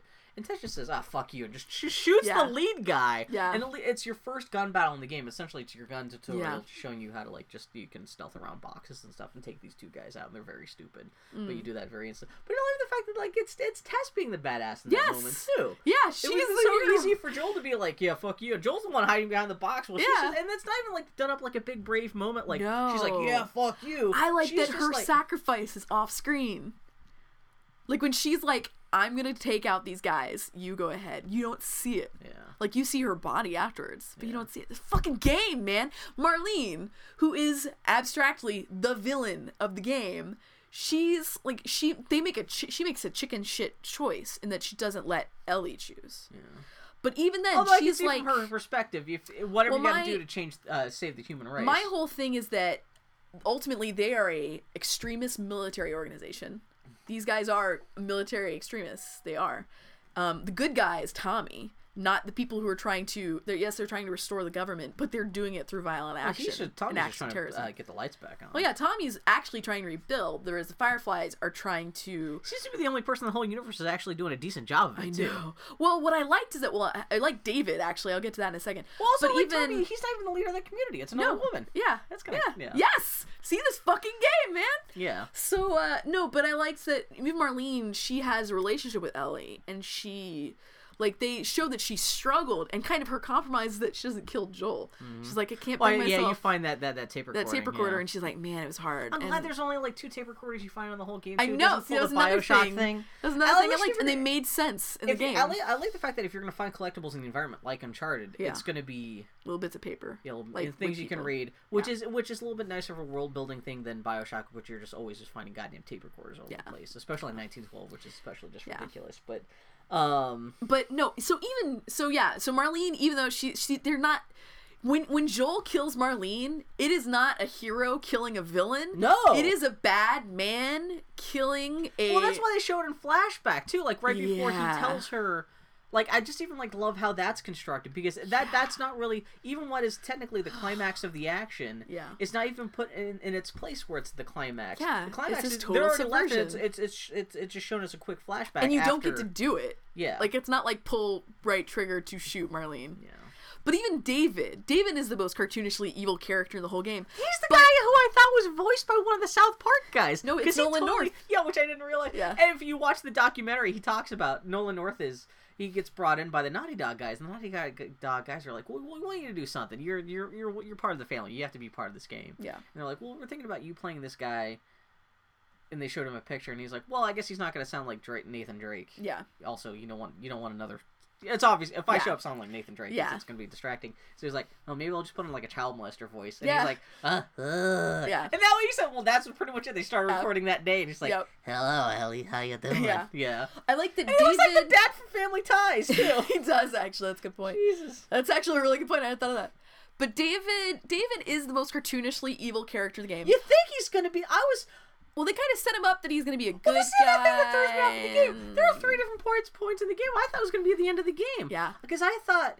and not in a Spielbergian way either, but like in a genuine, yeah. Well, oh yeah, because I thought well the first ending I thought was going to be the ending is if you was when you're at the uh, the zoo, not the zoo, you're at the hospital Yeah. that you think is going to save everybody. Yeah, the first place you think the fireflies are. and uh, Joel gets fucked up. You get you know he gets the rebar through the belly. I thought that was going to be the end of the game, and you just Yeah. gonna, you, it was going to be you over Ellie over his grave and saying.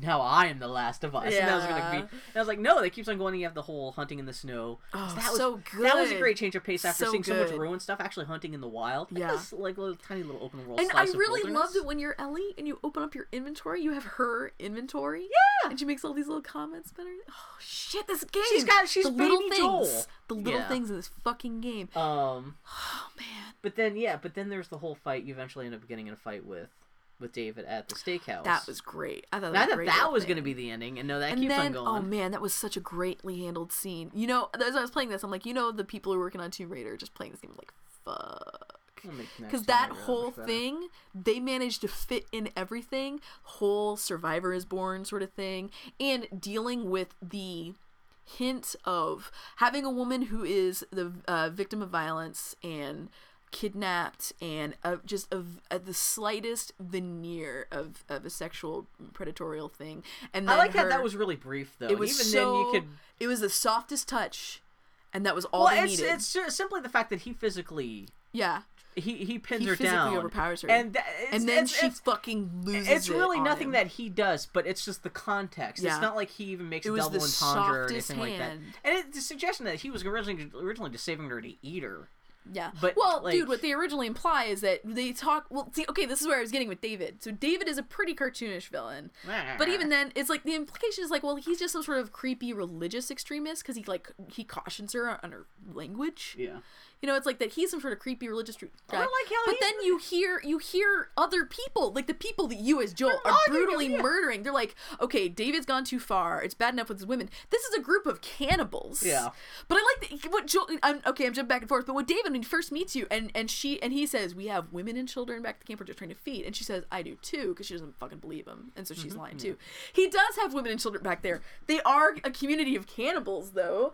And but they're a they're a democracy, and they're talking about how David's gone too far. First with his women, and now this we're gonna have to call gathering and, and outvote him. I'm assuming the DLC might be about those guys because there's obviously some kind be. of community or something. There's some politics going in there that they don't Yeah. go anywhere near talking about. But there's obviously some. There's more meat on the bones. Well, that it's the same thing with the Fireflies. Yeah, and the with Tommy's Fireflies are group. less interesting because we've always seen the, like the rebel.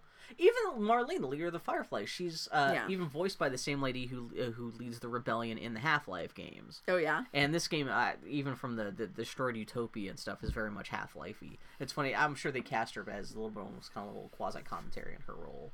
Uh, eh, again, another one of the best female characters in gaming. Uh, uh, Alyx Vance, the character she plays in the Half Life games. Oh, It's is that funny, her? That's a little bit of a twist on that. Yeah. And uh, It's fucking it's just such a fucking soft hand. I love this game. And like the I mean there was nothing there was nothing Did it's you not like- think David was chopping up Joel for a second when you see that he's chopping up a torso? No. And I thought maybe he found her and he like he had gotten his hands on Joel. It's like I did think I did think when you cut and you're Ellie, I did think they'd pulled an LA Noire and they switched protagonists on us. There was a moment where I was like, "Are you fucking kidding me?" Well, you don't know if he's, Joel if he's alive. Yeah, you don't know if until you yeah. get back and like well even like you find out well she is like trying to get medicine for Joel, but you still don't, there's no guarantee that by the time she gets back Joel's even going to be alive. Yeah. Although she does shoot him up with magic penicillin, which does seem to Well, bring him half back to life long enough for him to blow everyone up. Well, dude, even then he's fucked up. He's not doing so great. I know. I loved this game. I don't know. Maybe it was that I was so into the game that my that I was genuinely I couldn't help but play the game in the role of Joel. So like in those. Yeah, you're talking about Joel, but no Ellie. That's kind of funny. Well, I mean, what about Sam and Henry? Oh man, Sam and Henry. I'm glad that they had a good, good little ending. I uh when I was playing this game, I talked to my friend Conley, friend of the podcast, Conley Smith, and uh, she was a couple hours ahead of me, and we talked. I started talking to her right before we start. We met uh, Sam and Henry, and I was telling her she was talking to me about how The Last of Us really got her right between the eyes because she had her she and her relationship with her father is such that she's really sensitive to father daughter stories. They just take her out at the knees. And I was telling her, it's like, yeah, well, you know, my sister's having a hard time right now, and I'm really sibling stories get me. Like Oh, that's no. what gets me. And she just looks at me and she goes, "You should probably take a little break. Maybe take a little break before I play this game anymore." I'm like, "You son of a bitch!" And I assumed it was gonna be something with Tommy. Yeah. Like, because I mean- at that point, you're like, they talked about Tommy, like, oh, Tommy was with the Fireflies. I'm like, oh man, this Tommy is Tommy like left and formed something more extremist or whatever. And like, I was, I, so I was as soon as those brothers showed up, I'm like, which? Let me guess. One turns into a zombie and attacks the other one, blah blah blah. But yeah, Or one man. has to put the other down or something. but like man, that, that yeah. the, the the the level design in this game. I did like uh, the conversation between Ellie and Joel about souls. When, when Sam knows that he's infected, which Yeah. like you can see that that he's kind of just been hurt because they just got attacked right before that Yeah. that, that that that scene and stuff. But I do like you know like the, eh, it's a little All like, the it's, a- it's like a subtle little 12-year-old things, dude. Yeah. It's a pretty it's a pretty deep conversation with the kid. Sucks Yeah. they have yeah. Well, man, when when when you know Henry's gonna blow his brains out, but there's nothing you can do. Yeah. It's funny because if this were The Walking Dead, it would be a whole conversation of you trying to talk uh, Henry out of shooting him and stuff. But Well, it was interesting. I love like, how quickly I, that happens, and it's just very matter of fact. Yeah, exactly. Which again, it's very cinematic. Yeah. these two, like, so that was the other game. Oh, that's the other funny thing 'cause with this. If this, I still say though, if this this game were a movie, it would just be a very good movie. But I don't think it would necessarily.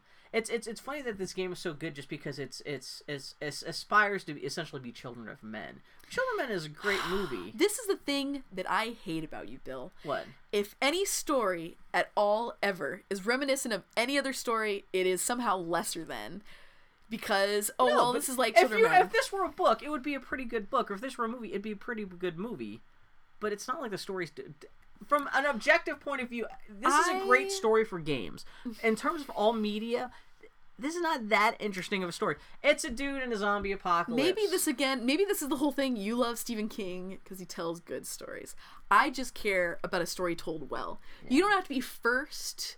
You don't have to be like. Well, especially this game, they they obviously very specifically. This is not me just projecting. Oh, I think, I think. Blah blah blah. No, but No. the story is Children of Men, where it's a uh, father who's lost his child, who uh, in, in, ends up becoming.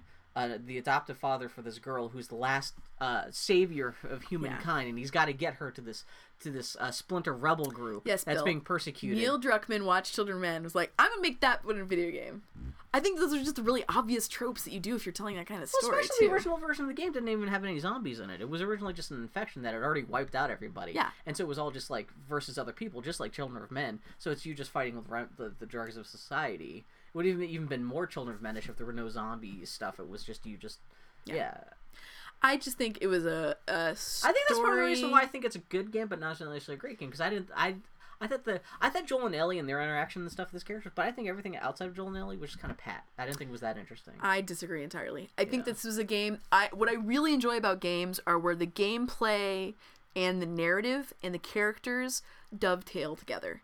I think that this was an example of a game that does, did that really, really well. That served all of them really, really well, and made me play a game in a way that I would not otherwise because it served the narrative to do that way. I am a run and gun kind of person. I am a run and guns blazing sort of person, and this game made me See, play differently. I think I'm secretly butthurt just because part of it takes place in Pittsburgh, but it's not very particularly uh, Pittsburghy. And also for the first like twenty, like like half hour of the game, I was thrown for a loop because the first time you walk out of a building as Joel, uh, you go see some street line street signs and it says uh, Fort Duquesne Bridge this way, uh, Pittsburgh Arena that way. I'm like, okay, this is Pittsburgh. And no, it's not Pittsburgh. It's fucking Boston. They just they just re- like they try to recycle some assets they use later on in Pittsburgh in Boston, but it's the first thing you see. And so I spent like the whole first time going like, I guess this is Pittsburgh. Nothing here. See- Wait, there's a wharf. It's a little worse than Pittsburgh. What the hell's going on? And so like like like me being from Pittsburgh, I was really thrown for a loop for the first. Yeah. Because like I wasn't really that. I mean, I could appreciate the story, but like part of my attention was kind of drawn by like what the hell's going on here? And I finally do, and I finally do end up in Pittsburgh and actually get to see that Yeah. texture where it's supposed Yeah. to be. But it's funny that like they couldn't bother to create like a, They couldn't Boston bother. specific. Because like the rest of the game, like especially environments, are so immaculate and so awesome. Although I was talking with Maxwell Motley, we were speaking about the game, and uh, she was complaining about how uh, the game doesn't have anti anti aliasing, and so like this is the thing with a lot of PlayStation games, but like everything that's on an angle has little zigzags in it. I didn't notice very- that. I'm usually really you- sensitive like, to if- that. like if you kind of like once it's pointed out to you, it's hard to ignore. Not to say that the, the game suddenly looks bad, but it's funny that it creates a very distinct, harsh look, which fits this game well. See, I thought but- that was almost like a conscious decision. I felt that there was like I mean, Uncharted games They- were like that too. I think it was like the I I maybe it didn't bother me because I felt like this game was a, a stylized realism. They didn't Yeah. necessarily go for realism, Yeah. and not as super Well, stylized. also once you start throwing anti-aliasing everywhere, it takes away rendering power, I thought this was and a so fucking you get, beautiful you get game. more detailed graphics. If, a fucking phenomenal game, a game that frustrated me, and then I felt like the frustrating frustration made sense and was earned. yeah. And then I don't know, I I I is great. So there's a scene where you walk out of an like you're walking past this giant office building, and yeah, I'm, look, I'm going to that, looking at the office building, like, uh, what? I don't re- remember that office building. I had to Google it online and found out. Yeah, I spent a whole summer working there in 1999, working in a bank vault sorting mail. Now, the finally for for a moment, I thought it was a building they made up for the game. I'm like, oh yeah, Yeah. it does exist. They're a block away from where I had lunch every year for uh, every afternoon for a whole summer. But yeah, Pittsburgh, a little bummed. Whatever. It's, Guess it's, what, Bill? it's- Texas doesn't look like what the opening looked like either. I know, Welcome to any piece. Why do they not have a ranch house? They had a house with two stories. What's up with that? Oh, did you see when the game actually takes place? When the uh, infection actually strikes? Yeah, it's 2013. Yeah, September 26th, uh, 2013. That's the, the the date on the newspaper in the Yeah. the- yeah, bathroom at the beginning. I was really hoping that one of the newspapers would make some sort of allusion to Uncharted because the pub in Uncharted 3, there's a newspaper about the infection. Fungus attack. Yeah. Yeah. I remember when Uncharted 3 came out, that Foley and I looked at that that thing and they had just they had started talking about the fact that there was another game coming out, but they hadn't said anything about it. Yeah. And I remember It's Foley and I a talking about yeah. I know, I was like, "Oh man, I wonder if this is a clue for whatever the next game is," which made me Man, really which really that still means the Uncharted team is out there still doing something. They're working on Uncharted. We'll hear about it. At, we'll hear about It's gonna be a PlayStation 4 title. Um, Are you kidding? That's half the Well, reason. let's talk why- about what is undisputedly the worst part of the game was Ellie talking about how the, the, the doctors at the lab most of them turned into monkeys. That's why you see monkeys at the lab all over the place. And what is truly the worst part of the game is the drafts. I hate that part. Why is this? Why are you trying to make things pretty? any game that has three pet animal prompts gets it in my book. Did you try to sneak up on the giraffe and snap its neck? like I did?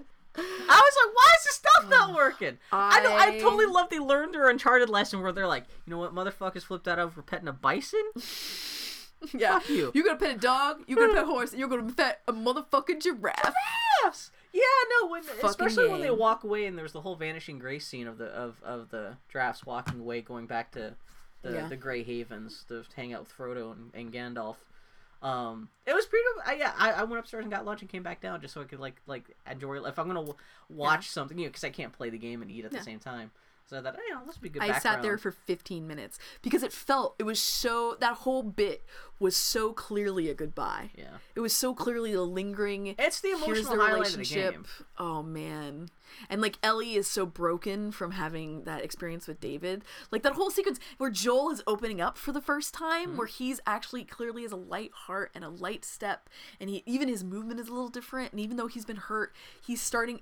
And Well, and even- she's and, and whereas she Ellie is just she there is a physical weight on her. She's not wandering around exploring like she usually does. She'll just kind of Well, there's a scene right before that where you're, you you find a ladder. And, Oh man. And is, you're doing the same thing you've been doing throughout the whole game, but you have Yeah. a chance, like, okay, I, I There's, put like, the the ladder here. prompt, You're like, okay, come on, use the ladder. And she's like, ah. and but you have to really kind of like. I love the fact that they take a gameplay mechanic and kind Yeah. of turn it into a little bit of a that story- I character beat. love when games do that. Yeah. So that was one of those if you moments. know you're gonna re- if you're gonna be doing something half a dozen times in the So game, it's smart. It's a good time to like mix it's it up. such and a I like smart subversion. The the Walking Dead did that. In there's a dialogue you have with um what's her butt, the veterinarian lady, and uh, during a dialogue prompt, a zombie attacks, Yeah. and it feels it's just normal, and it's so unexpected because it's a subversion of a gameplay Yeah, exactly, element. yeah. I think that's so fucking smart when designers do that. More of that. More of that. So I good. wish there- I mean, you can't do I wish it they did something with it with with, with like don't want it to putting her on the pallet in the trick. water.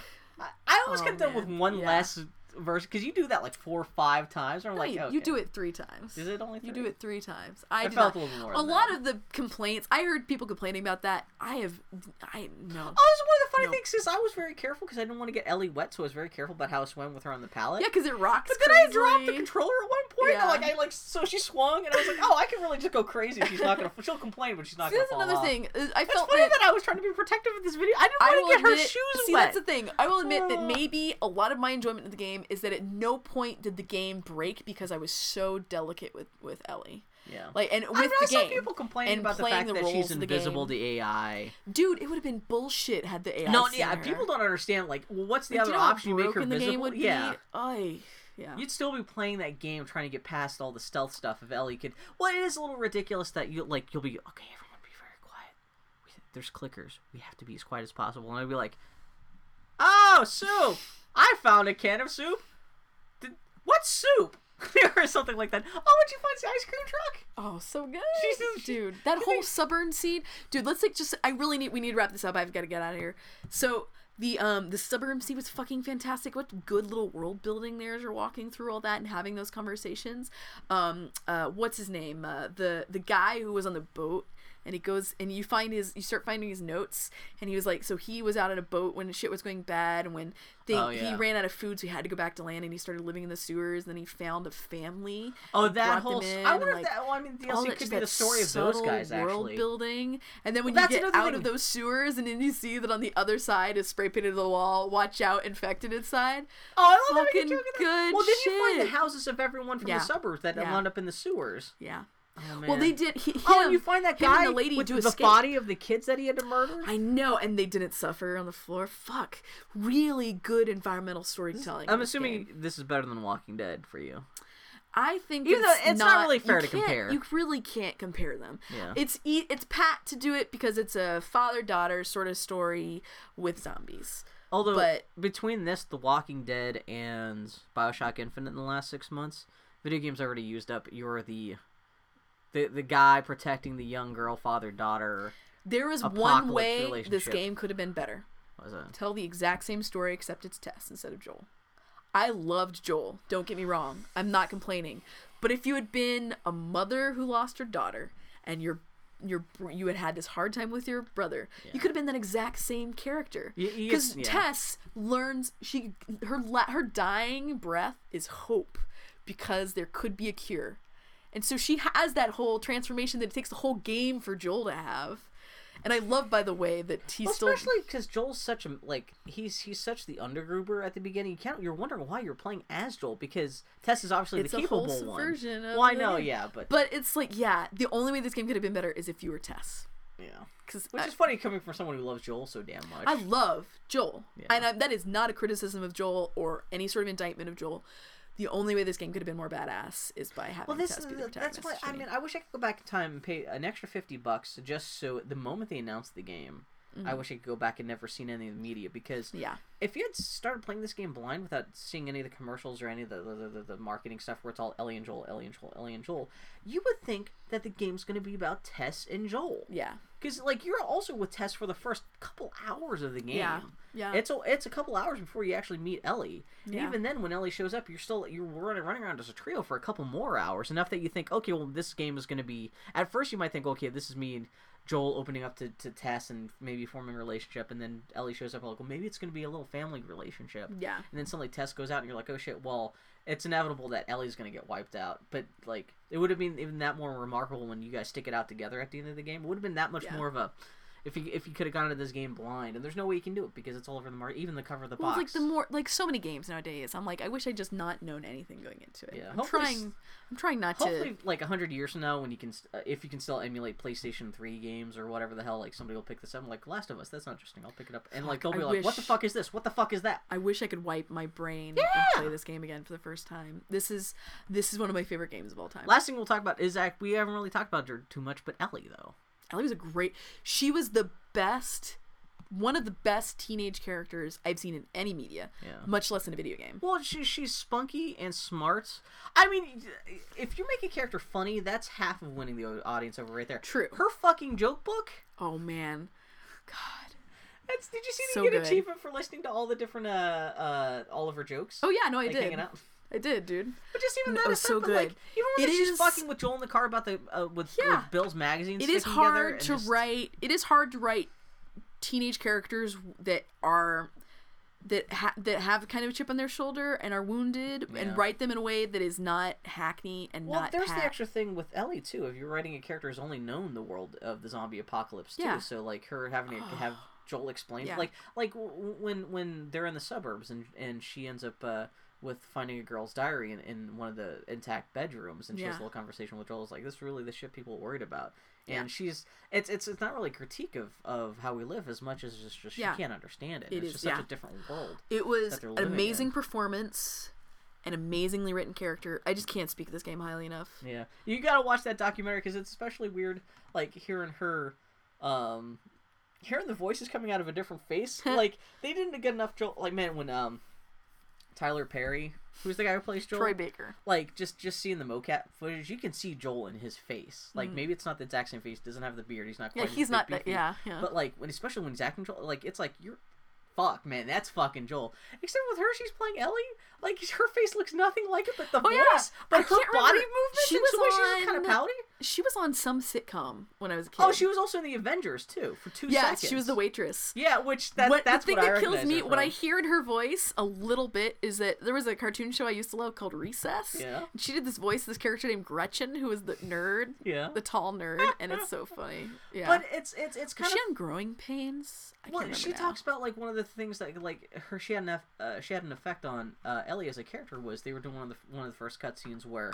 Uh, Joel is fighting some guy, and originally it was scripted that Ellie just kind of cowers and is like a little bit like, "Oh my god, what the hell's going No, on?" yeah, No, she was like, her voice actress is like, no, I think Ellie would. She's got a knife. She would get in the in the middle of that Yeah. shit. And so that actually turned into a gameplay thing Yeah. where sometimes you're fighting with a bad Yeah. guy, and Ellie will just come up and stab the motherfucker. Yeah. and like Or it's an instant kill. Yeah. yeah. And I'm like, I find that like that's even fantastic.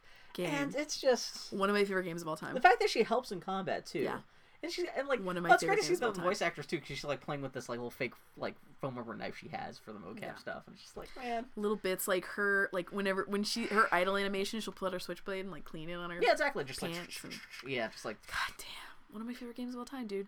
The soundtrack, the the design, the Snow Beetle Adventure Racing is all I'm saying. I do think it's funny that there were a couple. Of, this game very consciously subverted the, a lot of the oh no waist high cover. Here comes like. Well, you don't stick to cover, so it's a little more organic. And but even what when- funny is that what this game's equivalent of oh in Uncharted like whenever you have waist high cover oh fuck here comes a battle sequence and they did a Oh, nice it's job of that. Yeah, the- exactly. It's like oh shit this cut this is covered with bottles. even I'm more than health packs and stuff, Yeah. it's, it's the fucking bottles. Uh. well, even like I love the fighting too because the fighting was really organic. It's really like they did a great job with like the fighting work because usually in video games you could like if you could attack more than by more than one or two guys, Yeah. something clicks in the game engine where suddenly everyone else will start Yeah, they'll drop back. and stuff like Yeah, that. Whereas this. Like if you get attacked by six zombies at once, they Yeah. will all dogpile you, Yeah. and if you're lucky, you'll be able to squirt out from beneath Yeah. them. But every blow they have on you has a physical. Yeah. It feel feel it's me- Ugh. the fighting feels it's the most realistic, visceral, just sloppy. It's not empowering, but it's just like really sloppy, and you can get overpowered, and it's just kind of like you're throwing haymakers and trying to get the clear some space for you to get the hell out of there and get some space to turn on, maybe shoot somebody or. There were people. Ugh. I had read some criticism of the game that they thought that this game would have been perfect had they removed the combat, and I think I totally and wholeheartedly disagree with that. I feel like people are like, "Well, Walking Dead didn't have much combat. It was a video great." game with. Well, no, no, no, no. Well, Walking Dead did it. But I would argue that this is a game. I felt the violence of this world and the brutality of this world. A felt real and grounded. It felt did not feel like fantasy to me, uh, I- or it was not like that power fantasy at all. Because you felt weak and underpowered throughout the game, or at least I did. And B, Well, it that's, makes that's sense. the whole thing in the game because in, throughout the whole game you're at a disadvantage. There's no You're- point in the game where you're really like, yeah. It's 20 years later after the apocalypse with with um uh, Clementine and Lee the apocalypse just happened and there's a part of them where it's like they're they're going to use violence as a last resort every time. They're going to run away. These are survivors who are trying to break their way through things like and these are also the only people who are left. The people who are left behind are going to be by definition the scrappy fucking fighters because that's what they have to do to live. I would be curious to see what the game would have been like without zombies. If it had been the original idea that it was just a virus that had wiped out it people, still would have been joel still would have been a killer. I mean, there would have been stealth and stuff, but it would, I would, ju- I would just be curious to see what that game would have been. Because Yeah. they said specifically, like originally, it was just going to be you, you and versus the survivors, and uh, but they also they point out, well, the like having a virus be the thing that's like killed everybody and still killing people. You can't shoot a virus. yeah They wanted to make it so the- Yeah. the, they, they wanted to make the, uh, the the thing that destroyed the world something that you could actually see. Yeah. And oh sure. could, like interact with, even if that means just putting bullets into it. and i think it So makes it's it more interesting of that, that a they, they did have a higher goal for like what the, what destroy the world was going to be. They still wound up falling back on zombies, but at least it was an interesting idea of I fungus think zombies. it is way more fucked up that you you're not just at the end of the game you're not just letting a virus continue to kill humanity you are letting a creeping like horde of the monsters that live in the flesh of your loved ones yeah, you are letting that continue and you don't give a shit and you lie to a fourteen-year-old person. girl about everything that's happened in the game hey everybody this is the boy you podcast were so broken. We're shitty people. Yeah. As always, we're boyhattiepodcast.com. We're at Boy Hattie Podcast on Twitters. You can holla at us if you're so inclined. If you're so inclined, you can rate us in the iTunes. Let's be honest, with the one star that we deserve. Friends will be back next week, not talking about Last of Us, probably still talking about Animal Crossing. As I mentioned, if you're inclined, join our animal. Uh, go into the Boy Hattie Steam group where we're trading friends codes. We've hung out with almost everybody uh, who's traded friends codes there. It's been pretty Oh, we have. great. Do you want to do feedback or do No, I have to go feedback? home. I have not eaten. We'll do Last of Us feedback next week. I have I ate ten hours ago, so I'm getting the fuck out of here. I'll talk to y'all later. Oh, okay, that's all we got. I'm so hungry.